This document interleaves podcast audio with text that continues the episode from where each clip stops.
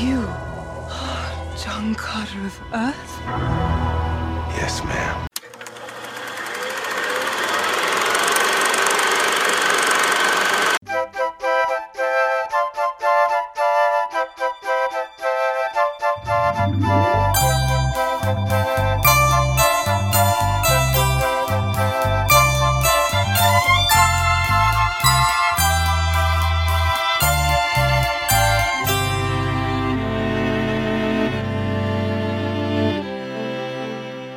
Everybody, and welcome to Fansplainers. I'm Ian Boothby. And I'm David Dedrick. And today we're going to be talking about, I got to get this title right because I want to say that a longer title than it is. Yeah. John Carter, John Carter, yes. The End.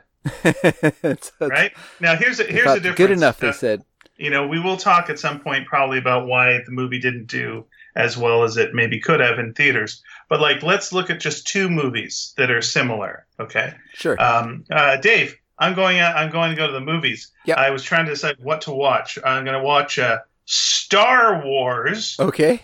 Yeah, Star Wars about a war in the stars. Okay, Yeah, Star sure. Wars. Yeah. that sounds pretty good. Yeah. Or even like maybe even Battlestar Galactica. That sounds good too. All the or all those kind of movies. All right, all right. Let's see what else we got here. John Carter. Mm, is that a spy movie? I assume it's about a lawyer who wishes he could do more for the common man. Uh, I think it might have been a spin-off of The Grapes of Wrath. uh, I'm not really sure. I, I assume. Hmm? I, I assume he's in like a suit and Yeah. uh, he's very Yeah. hot in the deep it south. sounds like eh, eh, you know what is it a is is it the the sequel to that to that uh, George Clooney movie that came out? You know that one where he's like a, a fixer. That's what. oh yeah, yeah, yeah, yeah. yeah. that kind of sounds like that one. It has a name to it as well. Yeah. Because then you know Oh, it's then you know it's a serious movie if it just has like the guy's name. yeah. It's no, it's no uh, messing around. You know what? I think it might be. It might be the life story of Jimmy Carter.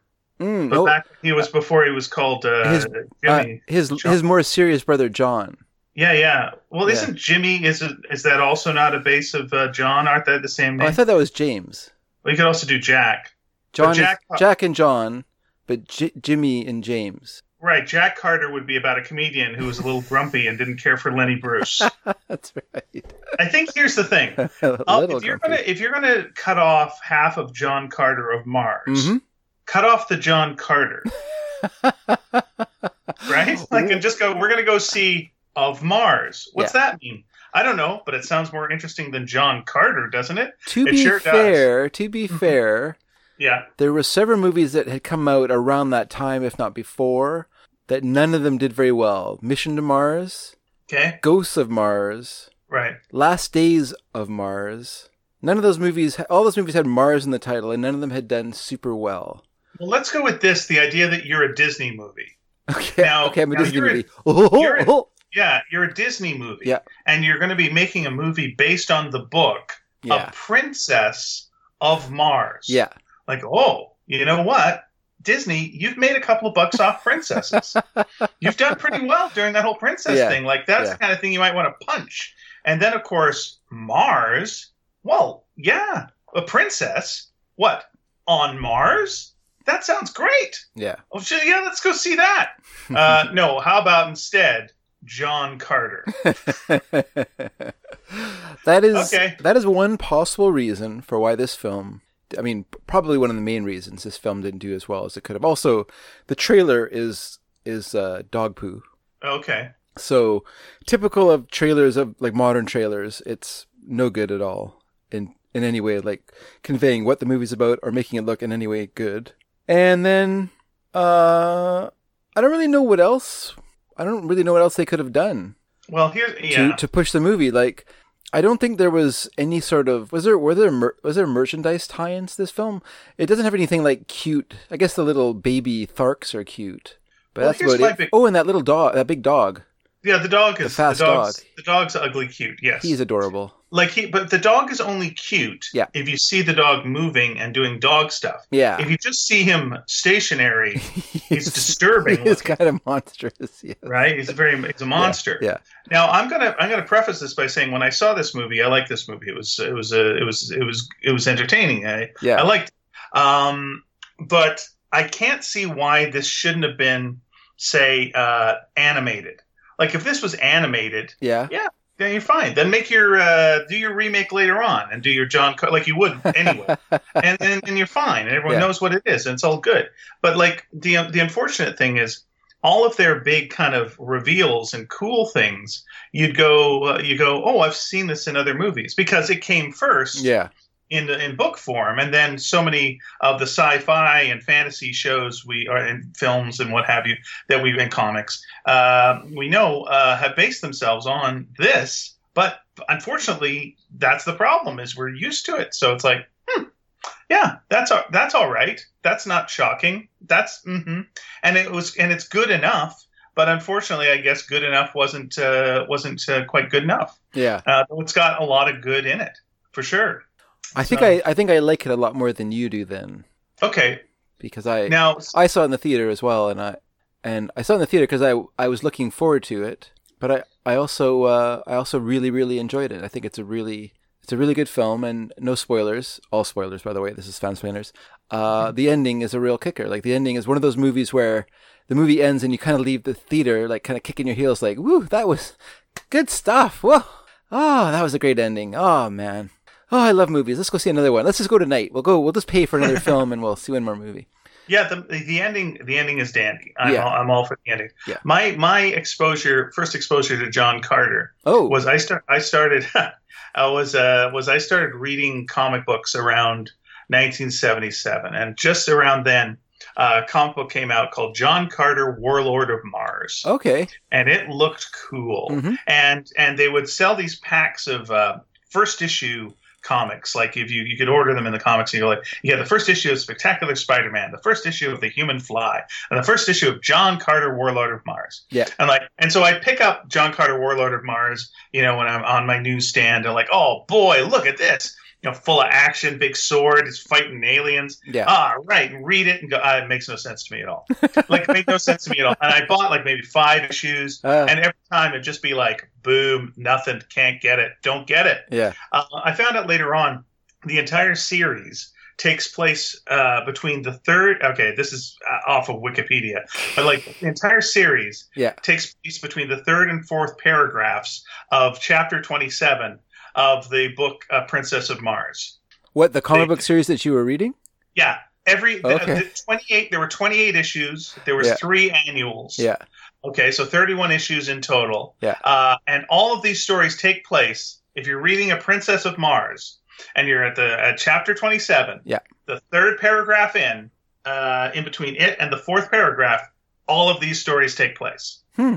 Hmm. So I guess not much can really happen between, you know, those two paragraphs. So maybe that was what was throwing me off Yeah. that things really move along or whatever. But yeah, it was just a confusing mishmash mess to me. So I just like threw up my hands and just went, eh. I think I, I wrote a parody of it once called John Carter, Landlord of Mars. Okay. And so he was Good like stuff. a landlord of Yeah, yeah. Yeah. It's it's it's incredible. Um, is is, that, is yeah, Mars a little a- run down? Is he is he a good a landlord? it- Yeah, he doesn't uh, fix. He doesn't fix. oh, things. it's terrible. There's not a lot of water running, and he's like, there is no water. And that's a lot of that kind of stuff. Good stuff. Yeah. That's fun. So that's my exposure. Did you had you read the uh, the books? I have all? I have So- never read I have never read a single a single one of those kind of pulp writers from that time period. Not Sax Rohmer, not Edgar Rice Burroughs, not the other guy who wrote books from that. The guy wrote Conan books. Uh, Edgar Rice Edgar. Burroughs. No, no, that's the Tarzan. Is Edgar Rice Burroughs? No. Uh, uh, oh man, I can't remember his name now. It came to me the other day, and then I can't. Howard, something or other Howard.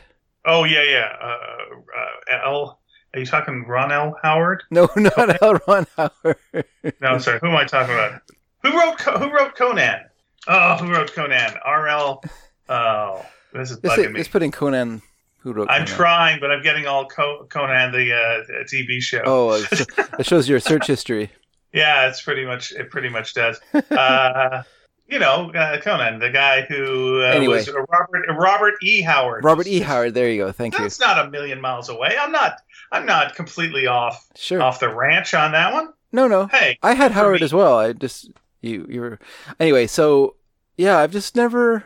I don't know. I kind of grouped them when I was a teenager. I was a bit of a snob, And by saying bit of a snob, I should add complete snob. And so I kind of grouped those into like a sort of untouchables. That's also where I put like Star Trek and, and science fiction in general. All kind of got put into this sort of area where I was like, that's that's not for me. That's for children. so I, I never read any of those any of those books. Do I regret it? No, I don't regret it. But I'm curious. I'm kind of curious about the Princess of Mars. I think I think that is interesting. And, it, and now you have it open to like. So you are you looking Wikipedia? Is the Yes, Princess of Mars the initial book? Is that the beginning? Or was Yes. it, a, it was a series? Yeah. And it started with the Princess of Mars. Yes. Hmm. Now I'm curious what you know. It'd be kind of interesting to have like a Disney person here, even like Andrew Stanton. I'm sure he's not doing anything. It'd be interesting to talk to him and say why. What was the thinking? Like why? What was the decision to not have of Mars in the title with John Carter, or even why isn't it called a Princess of Mars? Because really, one of the complaints you could have about this film is that John Carter is is kind of a tourist in the story. Do you know what I mean? Like he's Right. not Yeah. Let me let me make a correction here. okay. It was the original. st- The original novel was uh, titled "A Princess of Mars," Okay, but it was originally serialized. I see. So it was serialized under the title uh, "Under the Moons of Mars" in, a, in the pulp magazine, uh, "The All Story," okay, and then it, and then it appears as a complete novel uh, only after the success of Edgar Rice Burroughs' Tarzan, ah, and so they went, "Ah, there we go," and now and then they called it "A Princess of Mars." mm, Yeah. then it was the Gods of Mars, the Warlord of Mars, and just kept going.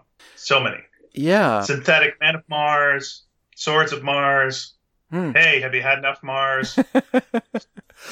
Yeah, like um when I went to see this movie it was a fairly empty theater, which didn't really like wasn't cause concern for concern for me at that time because it it felt like most of the time I went to the movies then it was sort of an empty theater. Uh just the choice of times that we would go to see films. But yeah, I was actually quite shocked that it didn't do better than it did. Like I thought it was a really good film and that it would have good word of mouth. It felt like I was looking I did was looking up about it the other day because I was curious how much money it made and how much it cost, which it it was two hundred fifty million dollars to make. I think it made Yeah. two hundred eighty million dollars, which is not a lot, not a lot at that for that investment. right.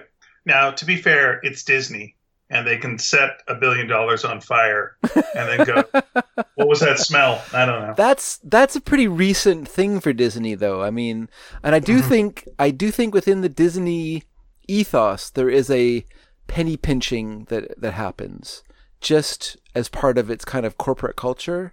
There's a certain amount of like sense that we're gonna go broke any minute, just because they've always been hanging on by the skin of their teeth until recently. Yeah. You know, like And then holy for holies. yeah, there's some kind Now of they own the everything. yeah, yeah. They really changed their their corporate uh, identity and Well, it wasn't too long ago that Marvel was going bankrupt as well. hmm You can't. It's weird to think that. It's just like Marvel. Yeah. You know, Marvel Comics. Oh yeah, Marvel. Yeah, yeah. They were going bankrupt. What? Like, like really? It was like I guess I guess they from- were when they became Marvel as well. When they moved from became changed from Timely to Marvel, that was kind of a throw of the dice as well for them. oh, a long time ago. Yeah, this Yeah, was around like 2000. This is Mm, when mm, uh, yeah, it yeah. was going through its bankruptcy, and and they were you know basically selling their characters off for movie rights cheap. Ah, You know, so it was like here you go, here you go. But you know. Huh. And uh, and yeah, they sold off Iron Man. Good luck with that. I don't know. Someone wants that nonsense. Good luck. and uh, yeah, things worked out okay for them. And then Disney, woohoo, bought it all, mm. and then bought Star Wars, and now here we are. It's weird now that Dis- that Disney owns Star Wars and owns this property, yeah, and it just feels like watching this. It really made me think of something like The Mandalorian. And just going like, if if this could have been like a TV series or something, you know, with Mandalorian budget, you know, could would would it have? Uh, what would that have been like? Because it's an interesting story for sure. Uh, but Mm-hmm. Yeah. uh, I don't know. yeah, I don't want it any different than what it is. I I just I think the movie is just great. So I, I don't want it to be a TV series or I just want it to be like a two hour movie. That's all I want. well, I mean, to me, doesn't my- need to be any in- longer. We don't need it to be eight hours long. Yeah, in ge- in general, here's where I here's where a film loses me now. And again, I am a fan of Marvel movies, so you know, call me a hypocrite on this. Um, but when I see giant uh, CGI things fighting giant CGI Mm, things, yeah. uh, two armies, and I know none of the characters, and they're all just like shooting each other. Mhm. Uh, who cares? Yeah. Who cares? Like you got to just cut then to the princess or cut to John Carter, you know. And and now I sort of care, but I know both of them are probably not going to be hurt. Yeah. So it's like, you know, there you go. I mean, they had some good grounding stuff like off the top, and we'll get to it. Uh, but once it gets to now, here's all the money, like all the scenes that are the expensive scenes. Yeah. Eh, who cares? I don't care. Like I just I, I care more about the character stuff. That's interesting to me. The small things, him learning to jump, that's all really neat. Yeah. Uh, you know, that's much much neater to me than uh, three giant ships shooting at a whole bunch of little guys Well, who are all green, three I'll- and four arms. I will swords. say I, I'll say that I I agree with you in in uh, theory. I agree with you in theory. And most of, and there is a scene in the film that I think is just be, sort of dull, just because it is that just a lot of uh, video game action. But the initial gunship fight, if that's what there are, I find I found quite quite uh, thrilling because it's his first opportunity to to use his his his sort of uh, sort of superhuman powers and put them into you know put them into force in a situation where he's you know uh, saving the uh, princess who's in is in danger and then fighting I assume fighting the the villains because Mhm. we're on the princess's side um and I just yeah I thought that was I thought that was quite effective in that way. Like it's it doesn't really like kind of linger on its you know there's not a lot of like slow scenes of of ships on fire and falling from the sky. I mean they do cut to that but it's not really like the the the main part of the scene right? It's just that's kind of like backdrop to the main action which is you know john carter meeting the princess john carter fighting on behalf of the princess the princess proving her own mettle to john carter and then him uh uh you know being spotted by the the the uh the weird alien well they're all aliens but the uh the strange the strange dude the mark strong character Right. whatever his name is that's the other Doesn't problem matter. that's the other problem in the movie is all the characters have all these these dumb alien names that you can't remember because you're he is Kantos Kan she is Theron Fu you know you're just like uh who what I can't Yeah, I I'm am lost. Jabek of the Zagonda. Okay, are you now? That's fine. We must fight for the them. Okay, all right. Sounds good. Here's here's the thing Star Wars got right. Uh, who are who are we? You're the Jedi. Oh, who are you up against? The Empire. Got it. Done. Yeah. Thanks. I, I can remember that. That's Yeah. fine. Hey, if you find that a little uh, too heady, uh, it's the light side and the dark side. oh, and who's the bad guys? The dark side. Yeah. Thank you very much. All right, I can remember that. That's swell. We are the ones, God. Whatever you say, it's fine. It's fine. it's yeah it's so hard because it works in a book. It works, in a book. It works in a book exactly, and then you have people who love the book who want to honor the book, Yeah. and so they're just like, "Well, we got to use these names because these are like this is Jeddak. You know, he's like the greatest guy in the world. We got to have our greatest Thark in the world. We got to have him. Uh, you know, front and center. We can't. Well, what if we call him? What if we call him like Jed? No, no, no, that doesn't work. no, he's got to be Jeddak. So yeah, it's just, uh, yeah, it's a bit of a problem. I, you know, I think you do kind of get you get to know the characters as you go, but I think that's the problem for for the modern movie is that audiences don't have time for you to get going. You know, Mhm. like they, when they walk in the door, they just want to they just want the movie to just blap in their face, and then Okay. and that's all they it's, want. It's, it's next. It's the book that's next to Save the Cat. is blap in your face. Yeah. they just want they just want a movie that's just like blah and it's just like all there right in front of them and there's no there's no need to parse it out or figure out who's whom and just like that's it i just want to know what's happening i don't want you know like right away i don't want to don't want to have any kind of you know long period where i don't understand anything you know and it's it's a change it's definitely a change and i think that people who love older films and are making new movies obviously have a problem with that because for them a movie is about developing the story and you know introducing the characters and and showing motivation and making you care about the characters. And then then we'll let the story you know start to unfold. And and that's not what people want. You know they just want the movie to start with action and then continue with action and then end with action and then they're happy. Mhm. And anything else anything that's not one of those three things which is action first thing action second action third action is just boring and they're just waiting for more action so Yeah, and the director uh, Andrew Stanton. Yeah. I mean, I when I, when I'm seeing him do this stuff like the uh, the dog running quickly, that works great. Yeah. When I'm seeing him do stuff like uh, John Carter jumping, uh, Mm. it's bang on. It's Yeah. really really good. Yeah. And this is his background. He's director of uh, of like Wall-E and uh, Finding Nemo and uh, you know later Finding Dory. Uh, but Yeah. I don't think he even he can make the uh, giant group fighting a giant group uh, work. no one, and if, and if no one can make that like, interesting. Yeah. Right, Yeah. and if like this guy who's like one of the best animation directors Yeah. can't pull it off, maybe that's just a thing that we don't do that. Maybe that's uh, we don't uh, Yeah. we don't need that. But know? you know, I mean, when we get to that, when we get to that sequence, I mean, they still do concentrate on individual fighting, which is how you have to do it. You can't, you kind of have to go from the ma- the micro, or sorry, from the macro to the micro, and you know, kind of concentrate on on the individual characters in this in the sequence. Uh, yeah, Yeah, I mean, I can see your point. There's there's basically four different groups in the film uh, on Mars, not counting the Earth people on Earth, but just uh, on Mars itself, you know, and then John is kind of in the middle of them. So you've got, you know, you have the Tharks, you have the those beings, the godlike celestial beings who Sure. are who are kind of the marionette, The or the, pu- or the puppet, meanies. the puppet Yeah, the masters. meanies, yeah, yeah. And then you've got the helium, the city of helium, uh, and then you have the other t- city. I don't know what that one is. The one that's like a rolling city. right. Uh, in yeah, I guess, uh, and then with with that guy, the evil kind of guy who. But I feel like where the movie makes the most mistakes to me, more than the CGI, which is just like an annoying fact of life these days, is that I feel like the movie often wants to tell us rather than show us things. So we learn things through someone telling you. And that's really not a good way to have characters, characterizations, right? If if someone goes, "Oh, this guy's really evil," and he's coming, and he's, "Oh, he's mean, he's sure evil," yeah, he's real evil, and then the guy shows up and he doesn't really do very much that's evil, or Yeah. the or the evil that he's doing is no different than anyone else. Like they're all fighting with each other, so you're not gonna go like, "Oh, this guy's so evil, he's killing people." Well, of course, the other team, the other side is killing people too. So, in fact, everyone's killing ev- everybody. So that's really not like the way to judge what's going on here. Uh, what? Why is he bad? Because he's got this blue thing on his arm that he was given to him by these celestial beings. But you know, he was given opportunity to be, you know, to win the war he's fighting. Yeah, You know, here's like- how you know he's bad though. Is he's okay? So the the opening scene, we'll just get we'll we'll we'll come back to. This.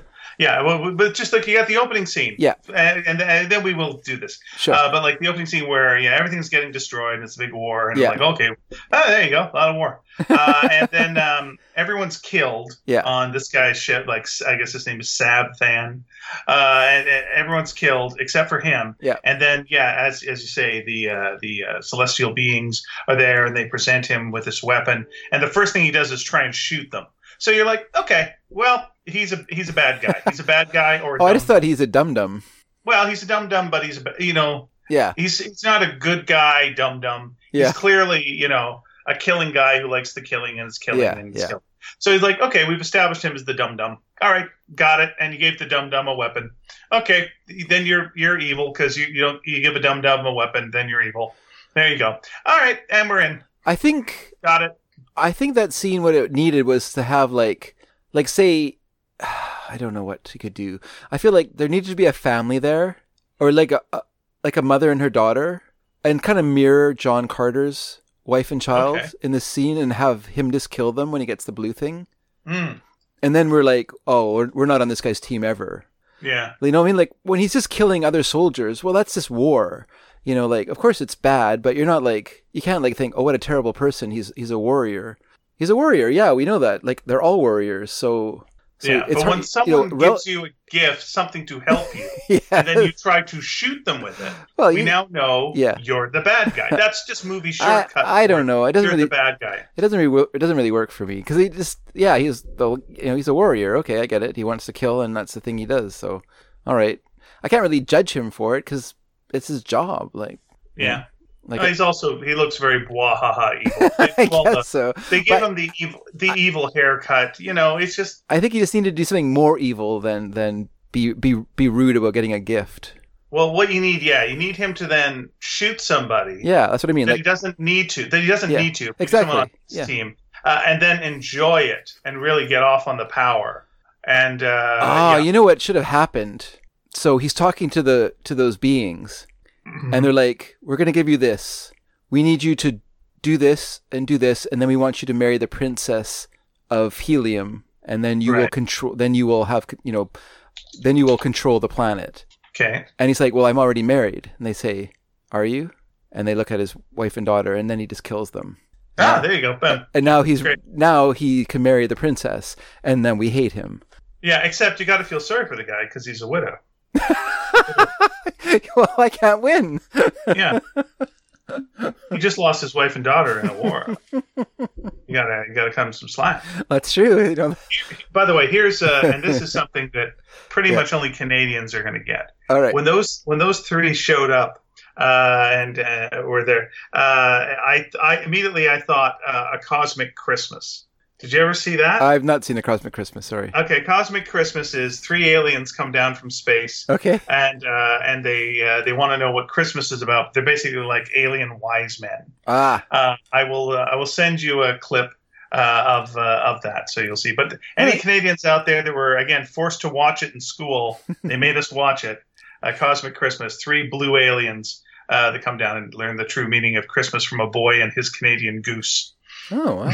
Yeah. Sounds great. If we did a if we did a fan flamers about TV shows, we could talk about that. But we're on John Carter, so let's get to her. Yeah, we've talked about the first scene. Let's John. Let's John Carter this. Okay, so uh, that basically is the first scene. We've established Mars, uh, and now uh, we have the name John Carter comes up. We go, oh, right, very good. Uh, and then we um, we uh, we we it's uh, Edgar Rice Burroughs is attending the funeral of his uncle. Well, you're missing Uh, the you're, the actual. It, it, the first opening scene is uh, when we is after the John Carter is uh, John Carter. We we don't know it's John Carter yet, but it's John Carter in a city attempting Oh, to yes. evade uh, some person who's following him. Okay, And well here's what I'm going to do right now. and he sends is- a he sends a uh, telegram yes. uh, by special delivery Uh, to and, his and to said, Ned. yeah, and the guy's very impressed at the amount of money that it uh, Yes, that, he it, is. that it costs. Well, also how impressive how big the coin is. It's a ginormous coin. It's like the size of a tea sauce, like a saucer for your tea. And then he says special delivery, and then the let the and why it had to you know like it's not that long a telegram. It just says, "Dear Ned, please come to me at once." There you go. There you are, and uh, and he does, and this is Edgar Rice Burroughs. Yeah.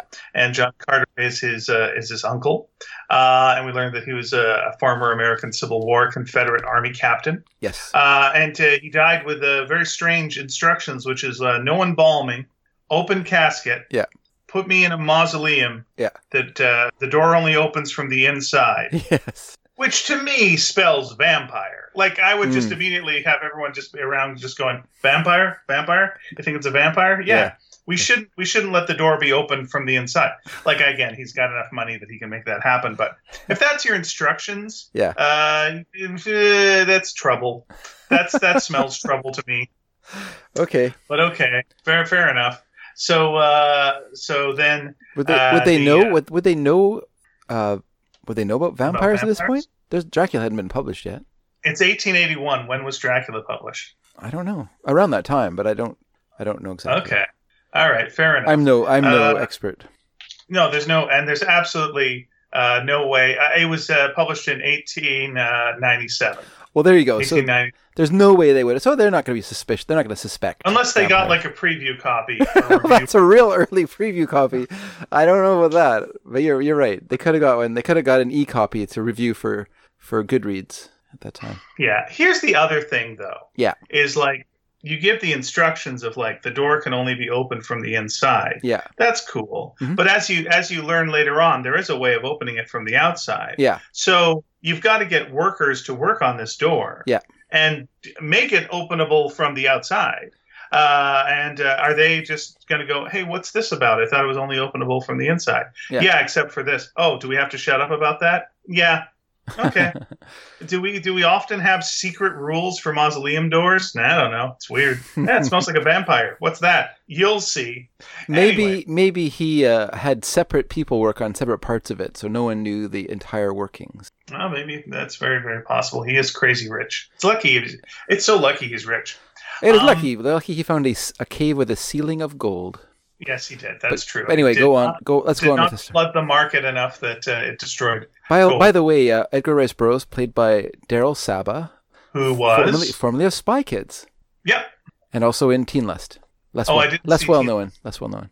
No, he's good in he's good in Spy Kids. Uh, just just a complete side thing on Spy Kids. Yep. Remember Spy Kids three and uh, the whole 3D. thing about the first three D. You're correct.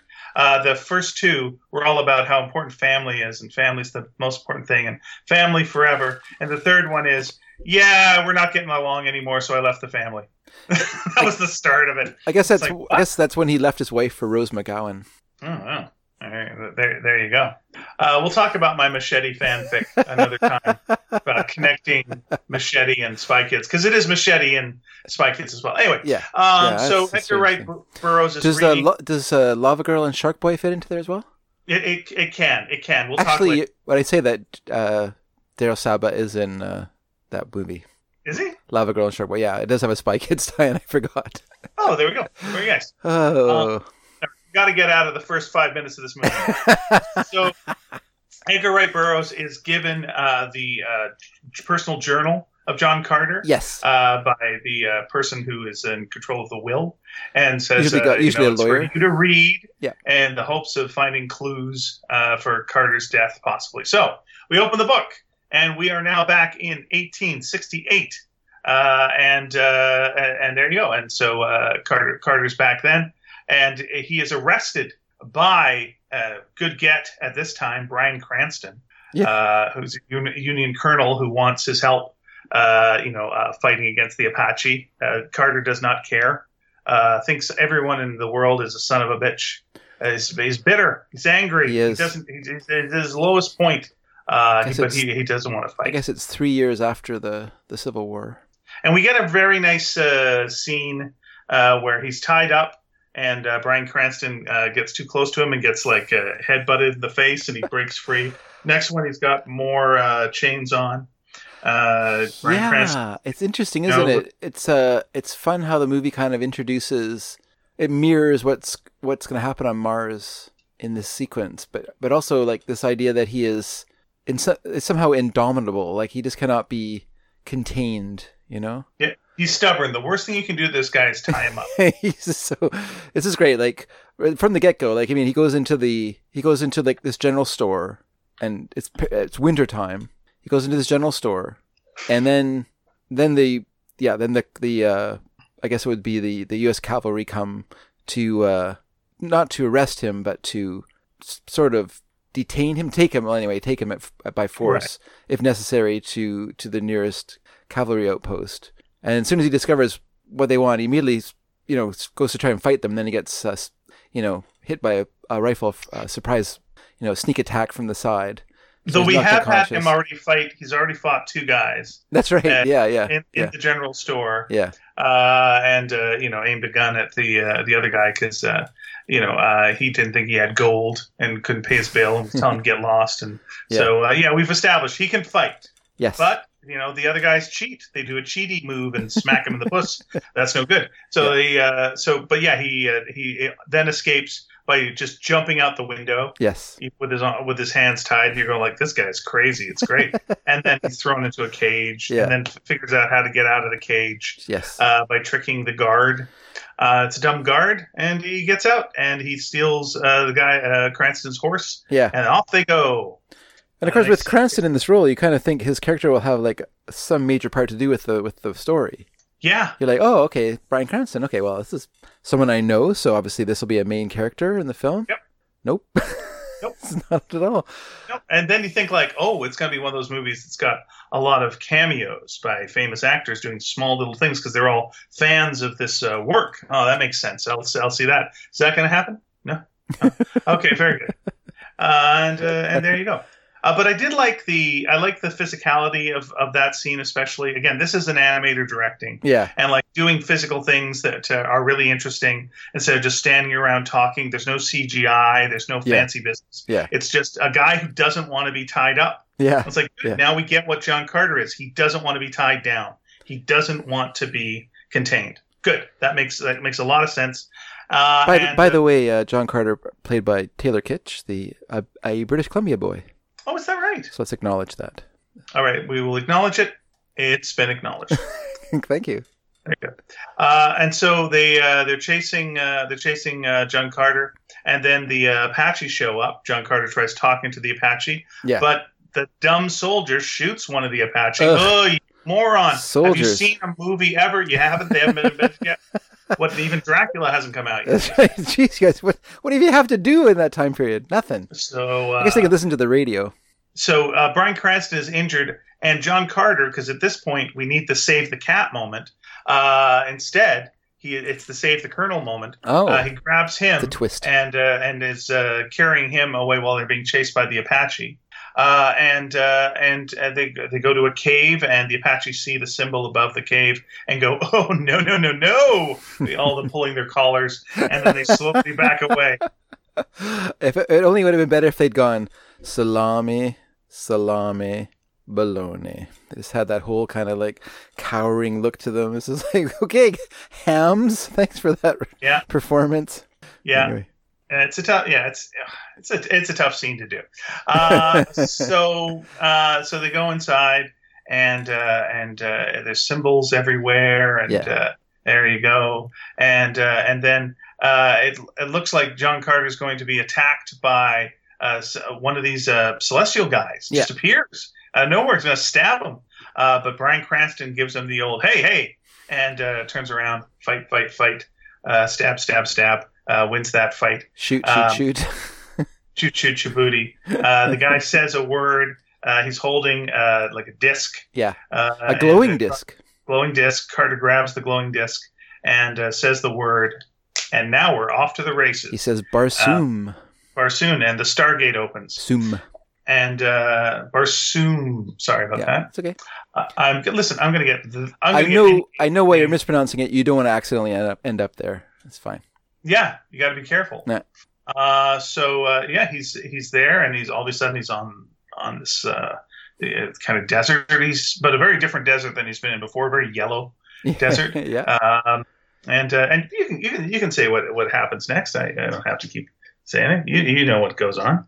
Yes, he bad. It's ends up in this super on a planet that's been color graded to be more Yeah. gray. Uh, yeah, he's confused because he was in a cave. He was in this, and I guess he also was there in the wintertime, although it didn't seem that. Although everyone's was riding with great coats when they're riding, but anyway, uh, he um, he's like, well, what what's going on? And so then he he attempts to like you know get up and walk, and then he finds he fle- flies in the air, and yeah, it's a great sequence of him trying to like walk, and all he does is like take these accidental jumps, and when he tries to like push himself up, he throws himself twenty feet, Mhm. and uh, it's just a lot of fun. And of course, then there's a little cut to a scene of him just like laying on the ground, not moving, just despondent. Uh, but then he kind of starts to figure it out. He's just walking along, dragging his feet because he realizes that if he tries to like step, he'll throw himself. right. And then as he he comes to this this uh, mountain, and by the time he starts climbing the mountain, he's kind of seems to have got it under control. He's kind of figured out how to step without you know springing. So he he's figured out like kind of he's uh he's starting to adjust to this new this new gravitational situation. Mhm. And then he finds this looks like a terrarium. It's like a glass Right. but but very rough looking, like a very primitive looking glass case kind of thing, like a big giant glass case though. Full of eggs. And he looks down inside it, yeah, and he and he and, and brush- brushes away the dust. Alien movies. It's a great idea when you see a bunch of eggs. Mhm. Get your face as close to them as possible. well, there's glass. Smush your face. He's- Smush your face right up there and take a good look at those wet eggs. Well, you don't It's know what it getting is. He doesn't know where he is. Hmm. He doesn't know they're alien eggs. They could be uh, turtle eggs for all he knows. They could be snake eggs. They could be snake eggs. Which, if they're snake eggs, why is he pushing his face so close to the glass? What an idiot! It's, he's here in a desert, you fool. what lays eggs in a desert that are that big? yeah, Well, something horrible. Tharks. So get turns out of there. But he watches them all. Uh, yeah so they start to hatch and but what i just want to say one thing i really like about this movie is that all of the environments that, that things are happening in are real environments there's very little use in the way of cgi environments behind the actors Mm. it's mostly sets and mostly done outside outdoors you know so like the big sequences they they feel big they feel like big places and even when they're f- full of tharks like full of computer generated images it still feels real because there's actors who are being who are playing the who are playing the creatures who will be erased from the film and then replaced with with the an- animated versions.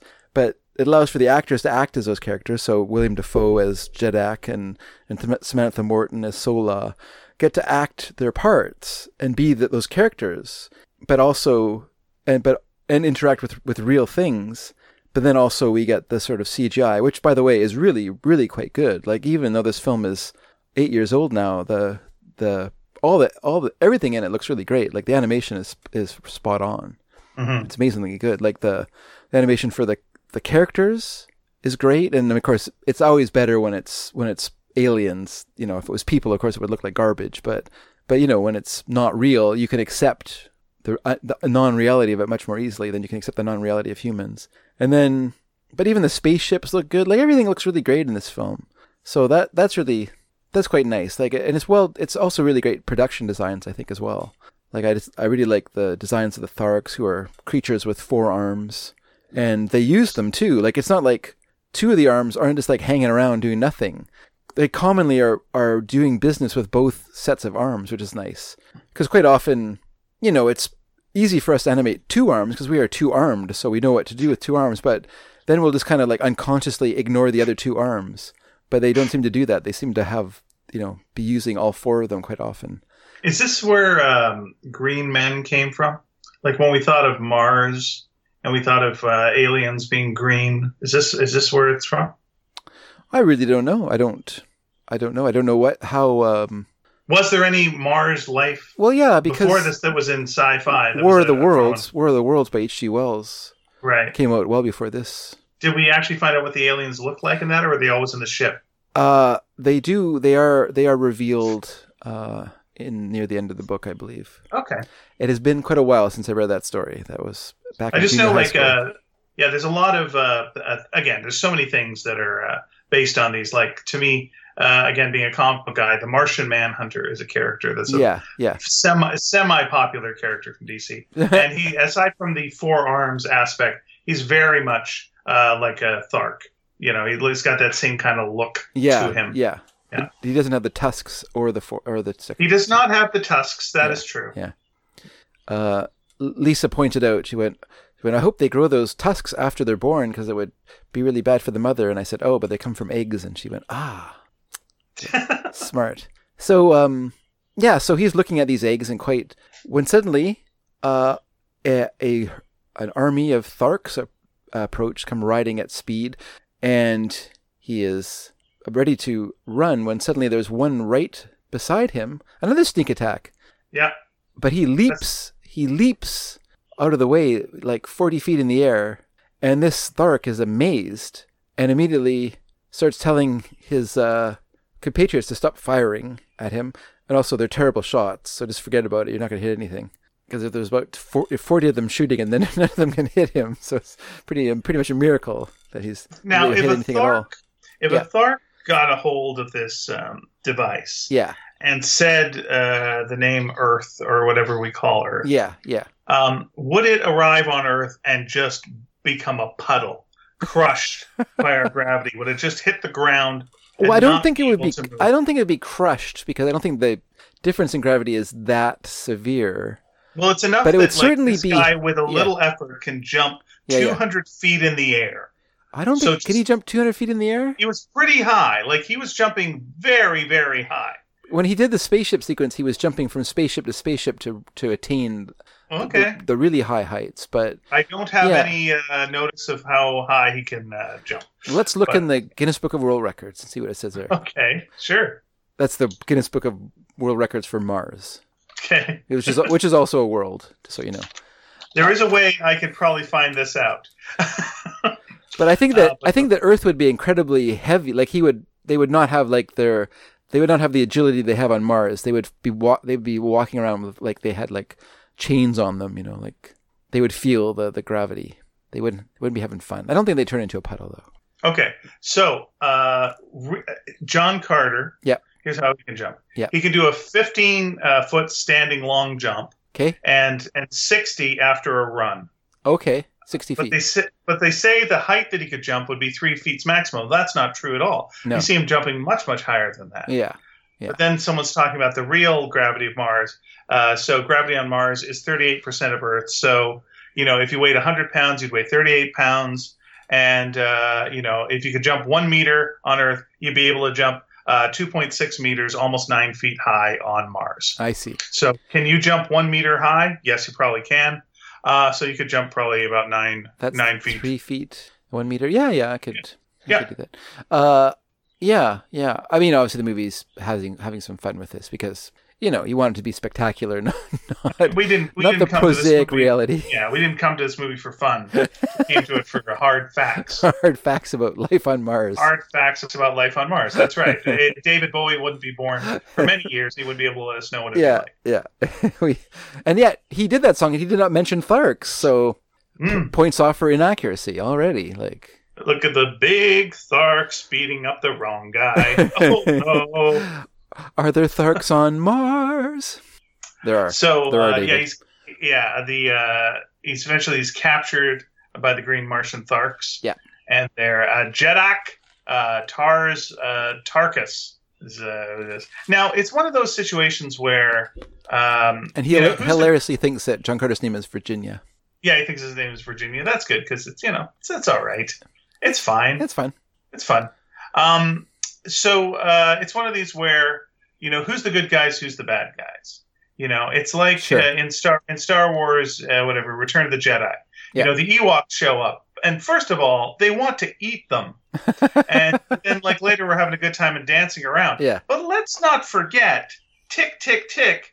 Earlier this day, yeah, uh, you th- th- you were going to be their lunch, and you know, yeah. But so to be fair, you're the good. they're different be fair- species. Well, it's to be that's fine. I mean, But what you're sa- what you're saying is they're the good guy, really, just because of your perspective. yeah. Like, and one and one I one time you know what they're that's eating you all, and the other one they're uh, they're your pals. Yeah. But the only difference is, oh right, you you came on the right day. You know, but another Yeah. day where we're not being attacked. Uh, you know, you, you then, just uh, described you just described a human life. oh jeez. It's all So there's it's all there's matter no of perspective. There's no good, there's no evil. Okay, fair enough. Well, there's Knowing good and evil. It's but it's a matter of perspective. Okay. So uh, now we're going elsewhere on Barsoom. Barsoom. The red Martian cities of Helium and Zodanga have been at war for a thousand years. And Sab Than, that's the bad guy that we saw earlier, Yeah. or at least the dumb guy, So-called bad guy. Yeah, he proposes a ceasefire and an end to the war. Uh, but his, his uh, what he wants is he wants to marry the princess of Helium, uh, Dejah Thoris, and we meet her. She's practicing a speech. Yeah. and then uh, and then she kind of breaks away from the speech and just thinks it's sounding dumb. So we're like, you know what? that princess, she's like us. Yeah. She's like us. She good for her. Good for her. She's like us. She's not stuck up. Not, not a stuck up princess. She's not a Yeah, stuck-up princess. No, she's she's uh she's smart, Yeah, as we'll learn. She's uh you know capable, as we'll learn. Yeah. She's a brave warrior, as we'll learn. Are we seeing at this And point? also, she's- she's a bit of a hottie. yeah, She's got Yeah, it that's all. not- that's not uh, incorrect. Um, so uh, when is this? Is this a scene where she's showing that she's got a device that's uh, similar to the one the aliens have? Yes, but then She uh, discovered uh, she has discovered the ninth ray. yeah, so she sort of figured this out on her own. Yeah. But uh, real dink, uh, just uh, you know, gooses the machine uh, using the uh, the evil ray. Yeah, but he he's not well. He's a ding, but he's one of the celestial beings who are trying Yeah. to massage. He's, they're trying to massage the history of Mars, Yeah, and he's, so he's this a is one of celestial. their celestial Yeah, dink, is what you're trying Yeah, to say. and he blows he blows up the thing, and everyone goes, "Ugh, I know yeah. that's the worst part, right? But then yeah, that's princesses can't build shit." It's like, wait, it's working You pretty just- good up until a second ago. yeah. You guys were you guys were loving it a minute ago. Like you didn't expect everything to work right away. Like that's Yeah, the it's like nature of invention. inve- yeah, it's like someone who invents the car and goes Yeah. like, "Yeah, I've got a uh, way of driving around. Oh, let's see this." Yeah. And you get into a car and they start driving around. It's like, "This is pretty great." Yeah. Oh no, we ran out of gas. You're Oh, an idiot. Yeah, Sorry, forget it. Forget Get this. it, burn it all. you, know, you got to go marry a guy. Back to the horses. Yeah, dumb dumb. Like, not can you fix this? Yeah. Uh, you're on the right Yeah. track. Yeah, That looked like yeah. it was working. That's right.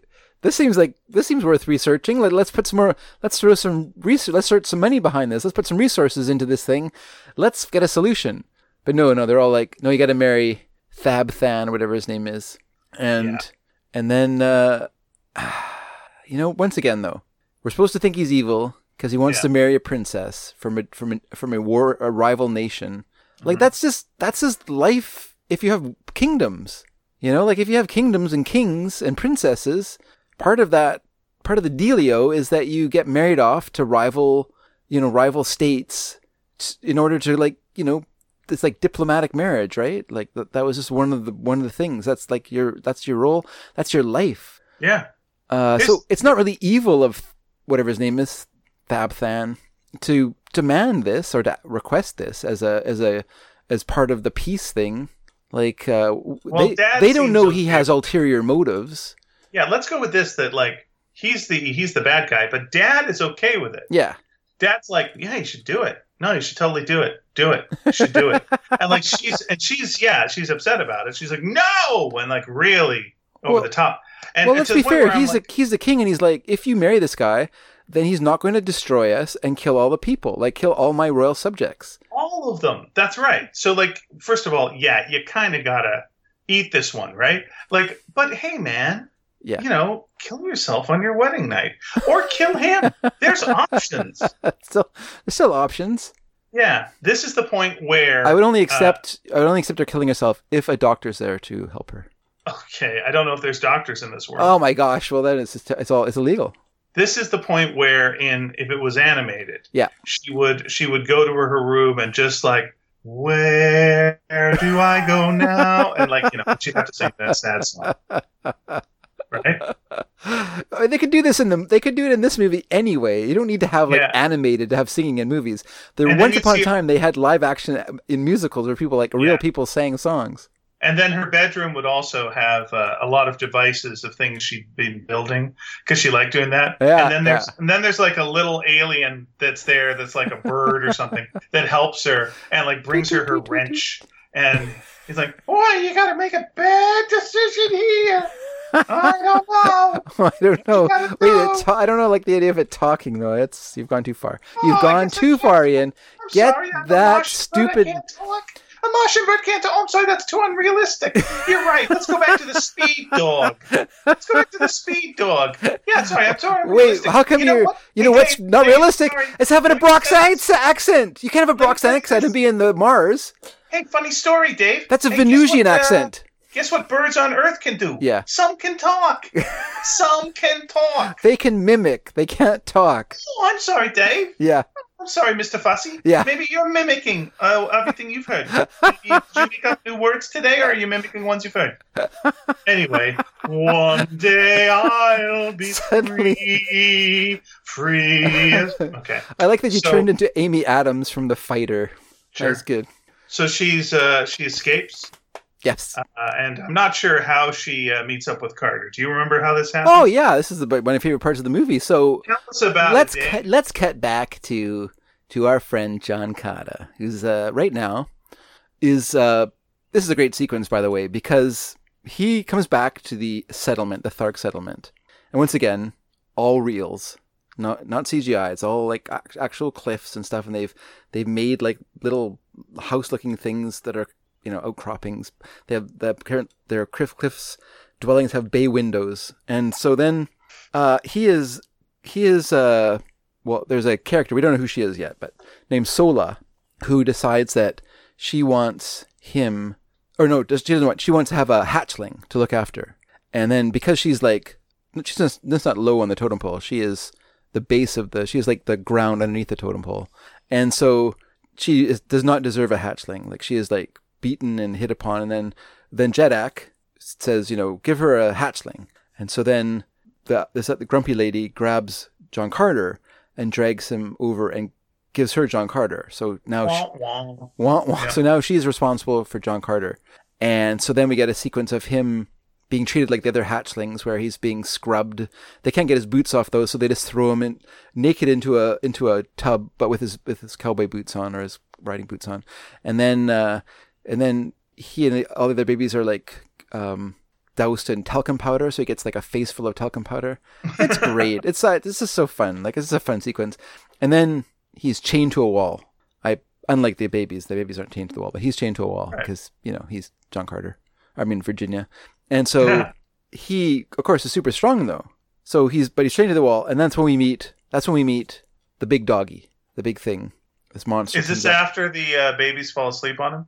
Yeah, he's like there, and all the babies are, are yeah, and he's kind of like trying to like hip check them out of the way a little bit, so he has some room. Yeah, but not meanly. No, not meanly. No, no, he's just like, ugh, geez, come on, guys, make some room for me. And then, and then this dog shows up. This thing, I keep calling it a dog. It's not really a dog. It's a monster thing that is dog-like in its behavior. And it Yeah. comes in, and of course he's terrified, and he stands up, and he's like, he's like, nice monster, nice monster. And then the monster just like flops down and proceeds to go to sleep right away. So he's like, oh, okay. So he watches it sleep, and then he's like, I can get out of these manacles because I'm super strong. So he breaks the chains that are holding him. Hmm. And then he leaps onto a ledge, and when he gets there, there's the dog thing, creature, monster. and he he's like, There's two of you. And then he looks down below, and then there's nothing down there. So then he's like, Oh, but then he sees another cliff. So he jumps up to there, the other ledge, I should say, and then the monster dog is there again. And so then he realizes, Oh, it's following me. So then he sh- leaps through a window, and then the monster dog leaps to them there, and he's nudging him because he wants him to go return back into the nursery because that's his job. That's the job of the monster Yeah. dog is to is to shepherd the, the, the babies, the hatchlings. Now the dog reminds me uh, again because everything has based itself on this. Yeah. It reminds me a lot of uh, Lockjaw. Uh, ah, the, yes, from the Inhumans dog, the and there's been an Inhumans TV show, so maybe people know it from that. But that dog was also a big dog, drooly dog that could uh, teleport, and it was uh, from the Marvel comics. yeah, that's Yeah. right, and had a big mustache. hmm It looked like a mustache anyway. and a tuning fork uh, in its head. So then, that was just an accident. Someone was playing the piano one day, and he he, Yep. he leapt into the room, and oops. So then, um, so th- then accidentally, John Carter he lures this dog monster thingy into the midst of the Tharks, and then they all start like beating on it and and hitting it and punching it, and John is so outraged that he then jumps down and he attacks them and he punches one of the Tharks and kills him with one blow. Yeah, because you can't hurt a dog. Like he No, has no. now. Again, we keep saying save the cat. yeah, He has like saved a dog, yeah. and it's okay to kill a person if they're hurting a dog. We've learned that from John Wick. and uh and uh Alita, Battle Angel. There you are. And so then uh yeah, so then they're like having this conversation, blah blah blah. Oh no, that's that's wrong. So then Sola's in trouble. Sola, who has been given charge of, of John, is in trouble. So Yes. then she has to be branded for her her her act. And so and this is not an uncommon thing. She's only got one spot on her back left that's what, for branding. Yeah. And so then they're chained to this post, and John Carter just watches this, and then they brand Sola, this this lady, Thark lady. And again, she, Are we? Are, are these Tharks good? Like it's like they're horrible. They're horrible people. well, like, really. they're, They torture people. They do public brandings. you know, for what happened. Oh, you know, Well- there's a little accident here. Oh, okay, we'll brand her back. yeah, I yeah. feel- and, and you fill up the I brand mean- back. Why are they the good guys? They're not necessarily good. They're not necessarily evil. I mean, they're just a different different culture, right? Yeah, wrong, wrong culture. They're bad. I don't. I don't know. I mean, they, do they they do. do? They, they do things that are they they are helpful in other ways, though. So How so? What do they do that's good? they help John Carter in the fight against the Thabistan or whatever his name is. Yeah, because it's on. That's uh, that benefits them. They know that there's you know trouble, and uh, this this helps them. What's something? Well, no, that- they think they no no they they their feeling m- m- most of their feeling is that they could just like go, they could just go back out into the the outlands and just live without without being bothered by these white apes as they call so. them. This is the yeah. This is the standard thing that we've seen. You know, again, they they took it from this, Mhm. but the uh, you know you're this stranger in town. Yeah. Oh, we all hate you. Let's kill him. You know, uh, you murder him. Uh, like, okay, well, wait a second. He just did something that helped us a little bit. We love him. He's our king. He's great. Uh, the best guy. You're now our best friend. We love you. Let's have a party for you. Okay, hooray for this town. No, wait, this was Murder Town. Again, just a heartbeat ago. You know, you've been doing this for forever, Yeah. branding people. And I don't know if you brand guys as well, or if this is just something you do to women. It really feels like it's just a woman thing. Mm. Um, because I'm not seeing any fellas with any of this stuff on their backs. You might want to show some of that. Uh, yeah, it's it, it it's uh, it's not great. It's not the best, but okay. So she gets branded. Yeah, I don't. I don't think you're supposed to be on these on these guys' side, the Thark side. I mean, I feel like I feel like in the film, in the in the as the story unfolds, they kind of learn from John Carter. Okay. Do you know what I mean? Yeah. Like like Jeddak loses his position later in the, later in the story because he shows mercy to Sola and to John Carter, and that and that causes uh, political turmoil, and he is ousted. Yep. So you know, and then later on, he is reinstated, and everyone's happy with that. It feels like it just feels like there is a certain amount of growth in in that in that you know in that for them. I mean, anyway, uh, let's. So then, um, so they're doing the pillar the pillar branding uh, ceremony, and yeah, Sola gets branded, and then uh, Jeddak leans over her and says, "You have no more room on on your body for another brand for another mark." And so we assume from that means that if she does one more thing wrong, then that's curtains for her, or that you know that's what we we infer anyway from what he said. Right. If she does one small thing wrong now, Yeah. she'll be killed. Yeah. Yeah. Or unless she gains weight and gets more skin. I don't think it works that way. Hmm I think you get more skin, do you? mm Grow more skin? I guess you do. I don't know. I don't know either. Okay. So then, suddenly above them, there is a spaceship, not a spaceship, but a flying craft that is uh, being pursued by other flying crafts. And they're very beautifully designed. And I think the idea is that there's, there's solar panels on them. Okay. It's using the power of the sun.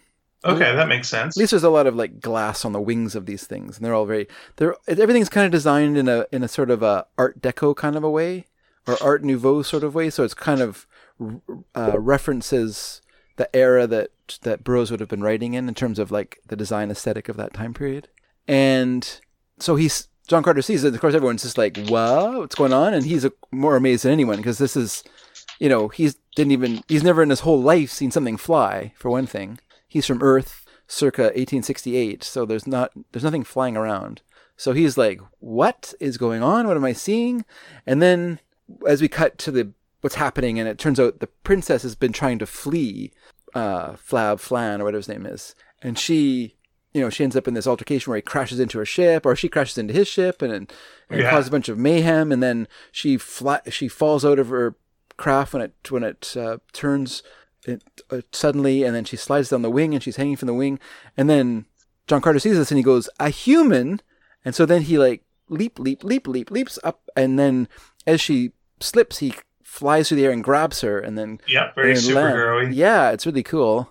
And then he brings her down to the ground, and then he's like, and he sees uh, these soldiers coming off of one. Of, they start to uh, one of the craft lands, and they start to come off off it down the ramp, uh, armed and ready to fight. And he's like, he puts her behind him and says, "This might get dangerous." And he takes her sword, and he proceeds to battle the the soldiers a bit. But he gets the the sword knocked out of his hand, and she grabs it in midair, and then proceeds to fight the rest of the soldiers and kills them all. And then she says, "Let me know when it gets dangerous." And then you're like, Yeah. "Oh, she is also really cool." And he goes, "Yeah, maybe I should be standing behind you." Yeah, that's great, right? Yeah. And then they stand back to back with their arms folded for the poster. Ba-ba-da-ba. Uh, and then she, uh, well, he then proceeds to go back and, and smash up some more craft, some more, Yeah. does, some more damage. And then, smashy. and then, uh, what is his name again? Slap, Stab, I can't remember his name now. Thab Than or whatever. He, Sab Than. Sab Than? Sab Yeah. Than, yes. Sab Than, just, you know, is going to kill him with his blue thingy, blue gun, blue arm gun. Yeah. And then Celestial Being, Mark Strong, says, a no. No, it's too early in the movie for that. It's too early in the movie for that. We don't want to. We don't want to go this far right right away. We need we need to know who who this guy is because we don't know who he is. He is an interloper in our plans, and rather than just erase him entirely, we need to figure out a who he is, b how he got here, c Where's his briefcase if his name's John Carter? and so then, uh, and so yeah, so then uh, he uh, princess. Um, she surrenders to the Tharks to become their hostage. So then she cannot be retaken by Thabthan. So he flies off in a huff, and mm-hmm. and then she becomes a prisoner of the Tharks. Then what happens?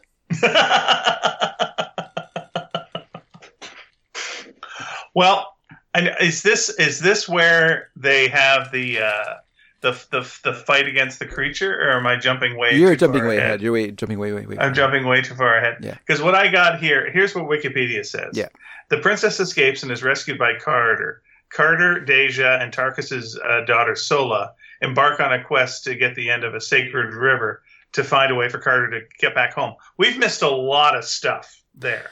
There's Uh, a lot of no, bits Um, I well, yeah, I guess there's like uh, her because yeah, Sola is going to leave because uh, she has yet one more strike against her Yeah. now, so she's going to die. yeah, So the only way that uh, she can survive is if uh, she gets out of there. and I can't And remember so, what, I uh, can't remember what it is now, but she does do something to, she does do something, and she is going to die, and that is Yeah. why that is why she is going to leave, and Yeah, and then yeah, she um, does something noble. We know that much. yeah, I can't remember what it was now, and then Nope, no one can.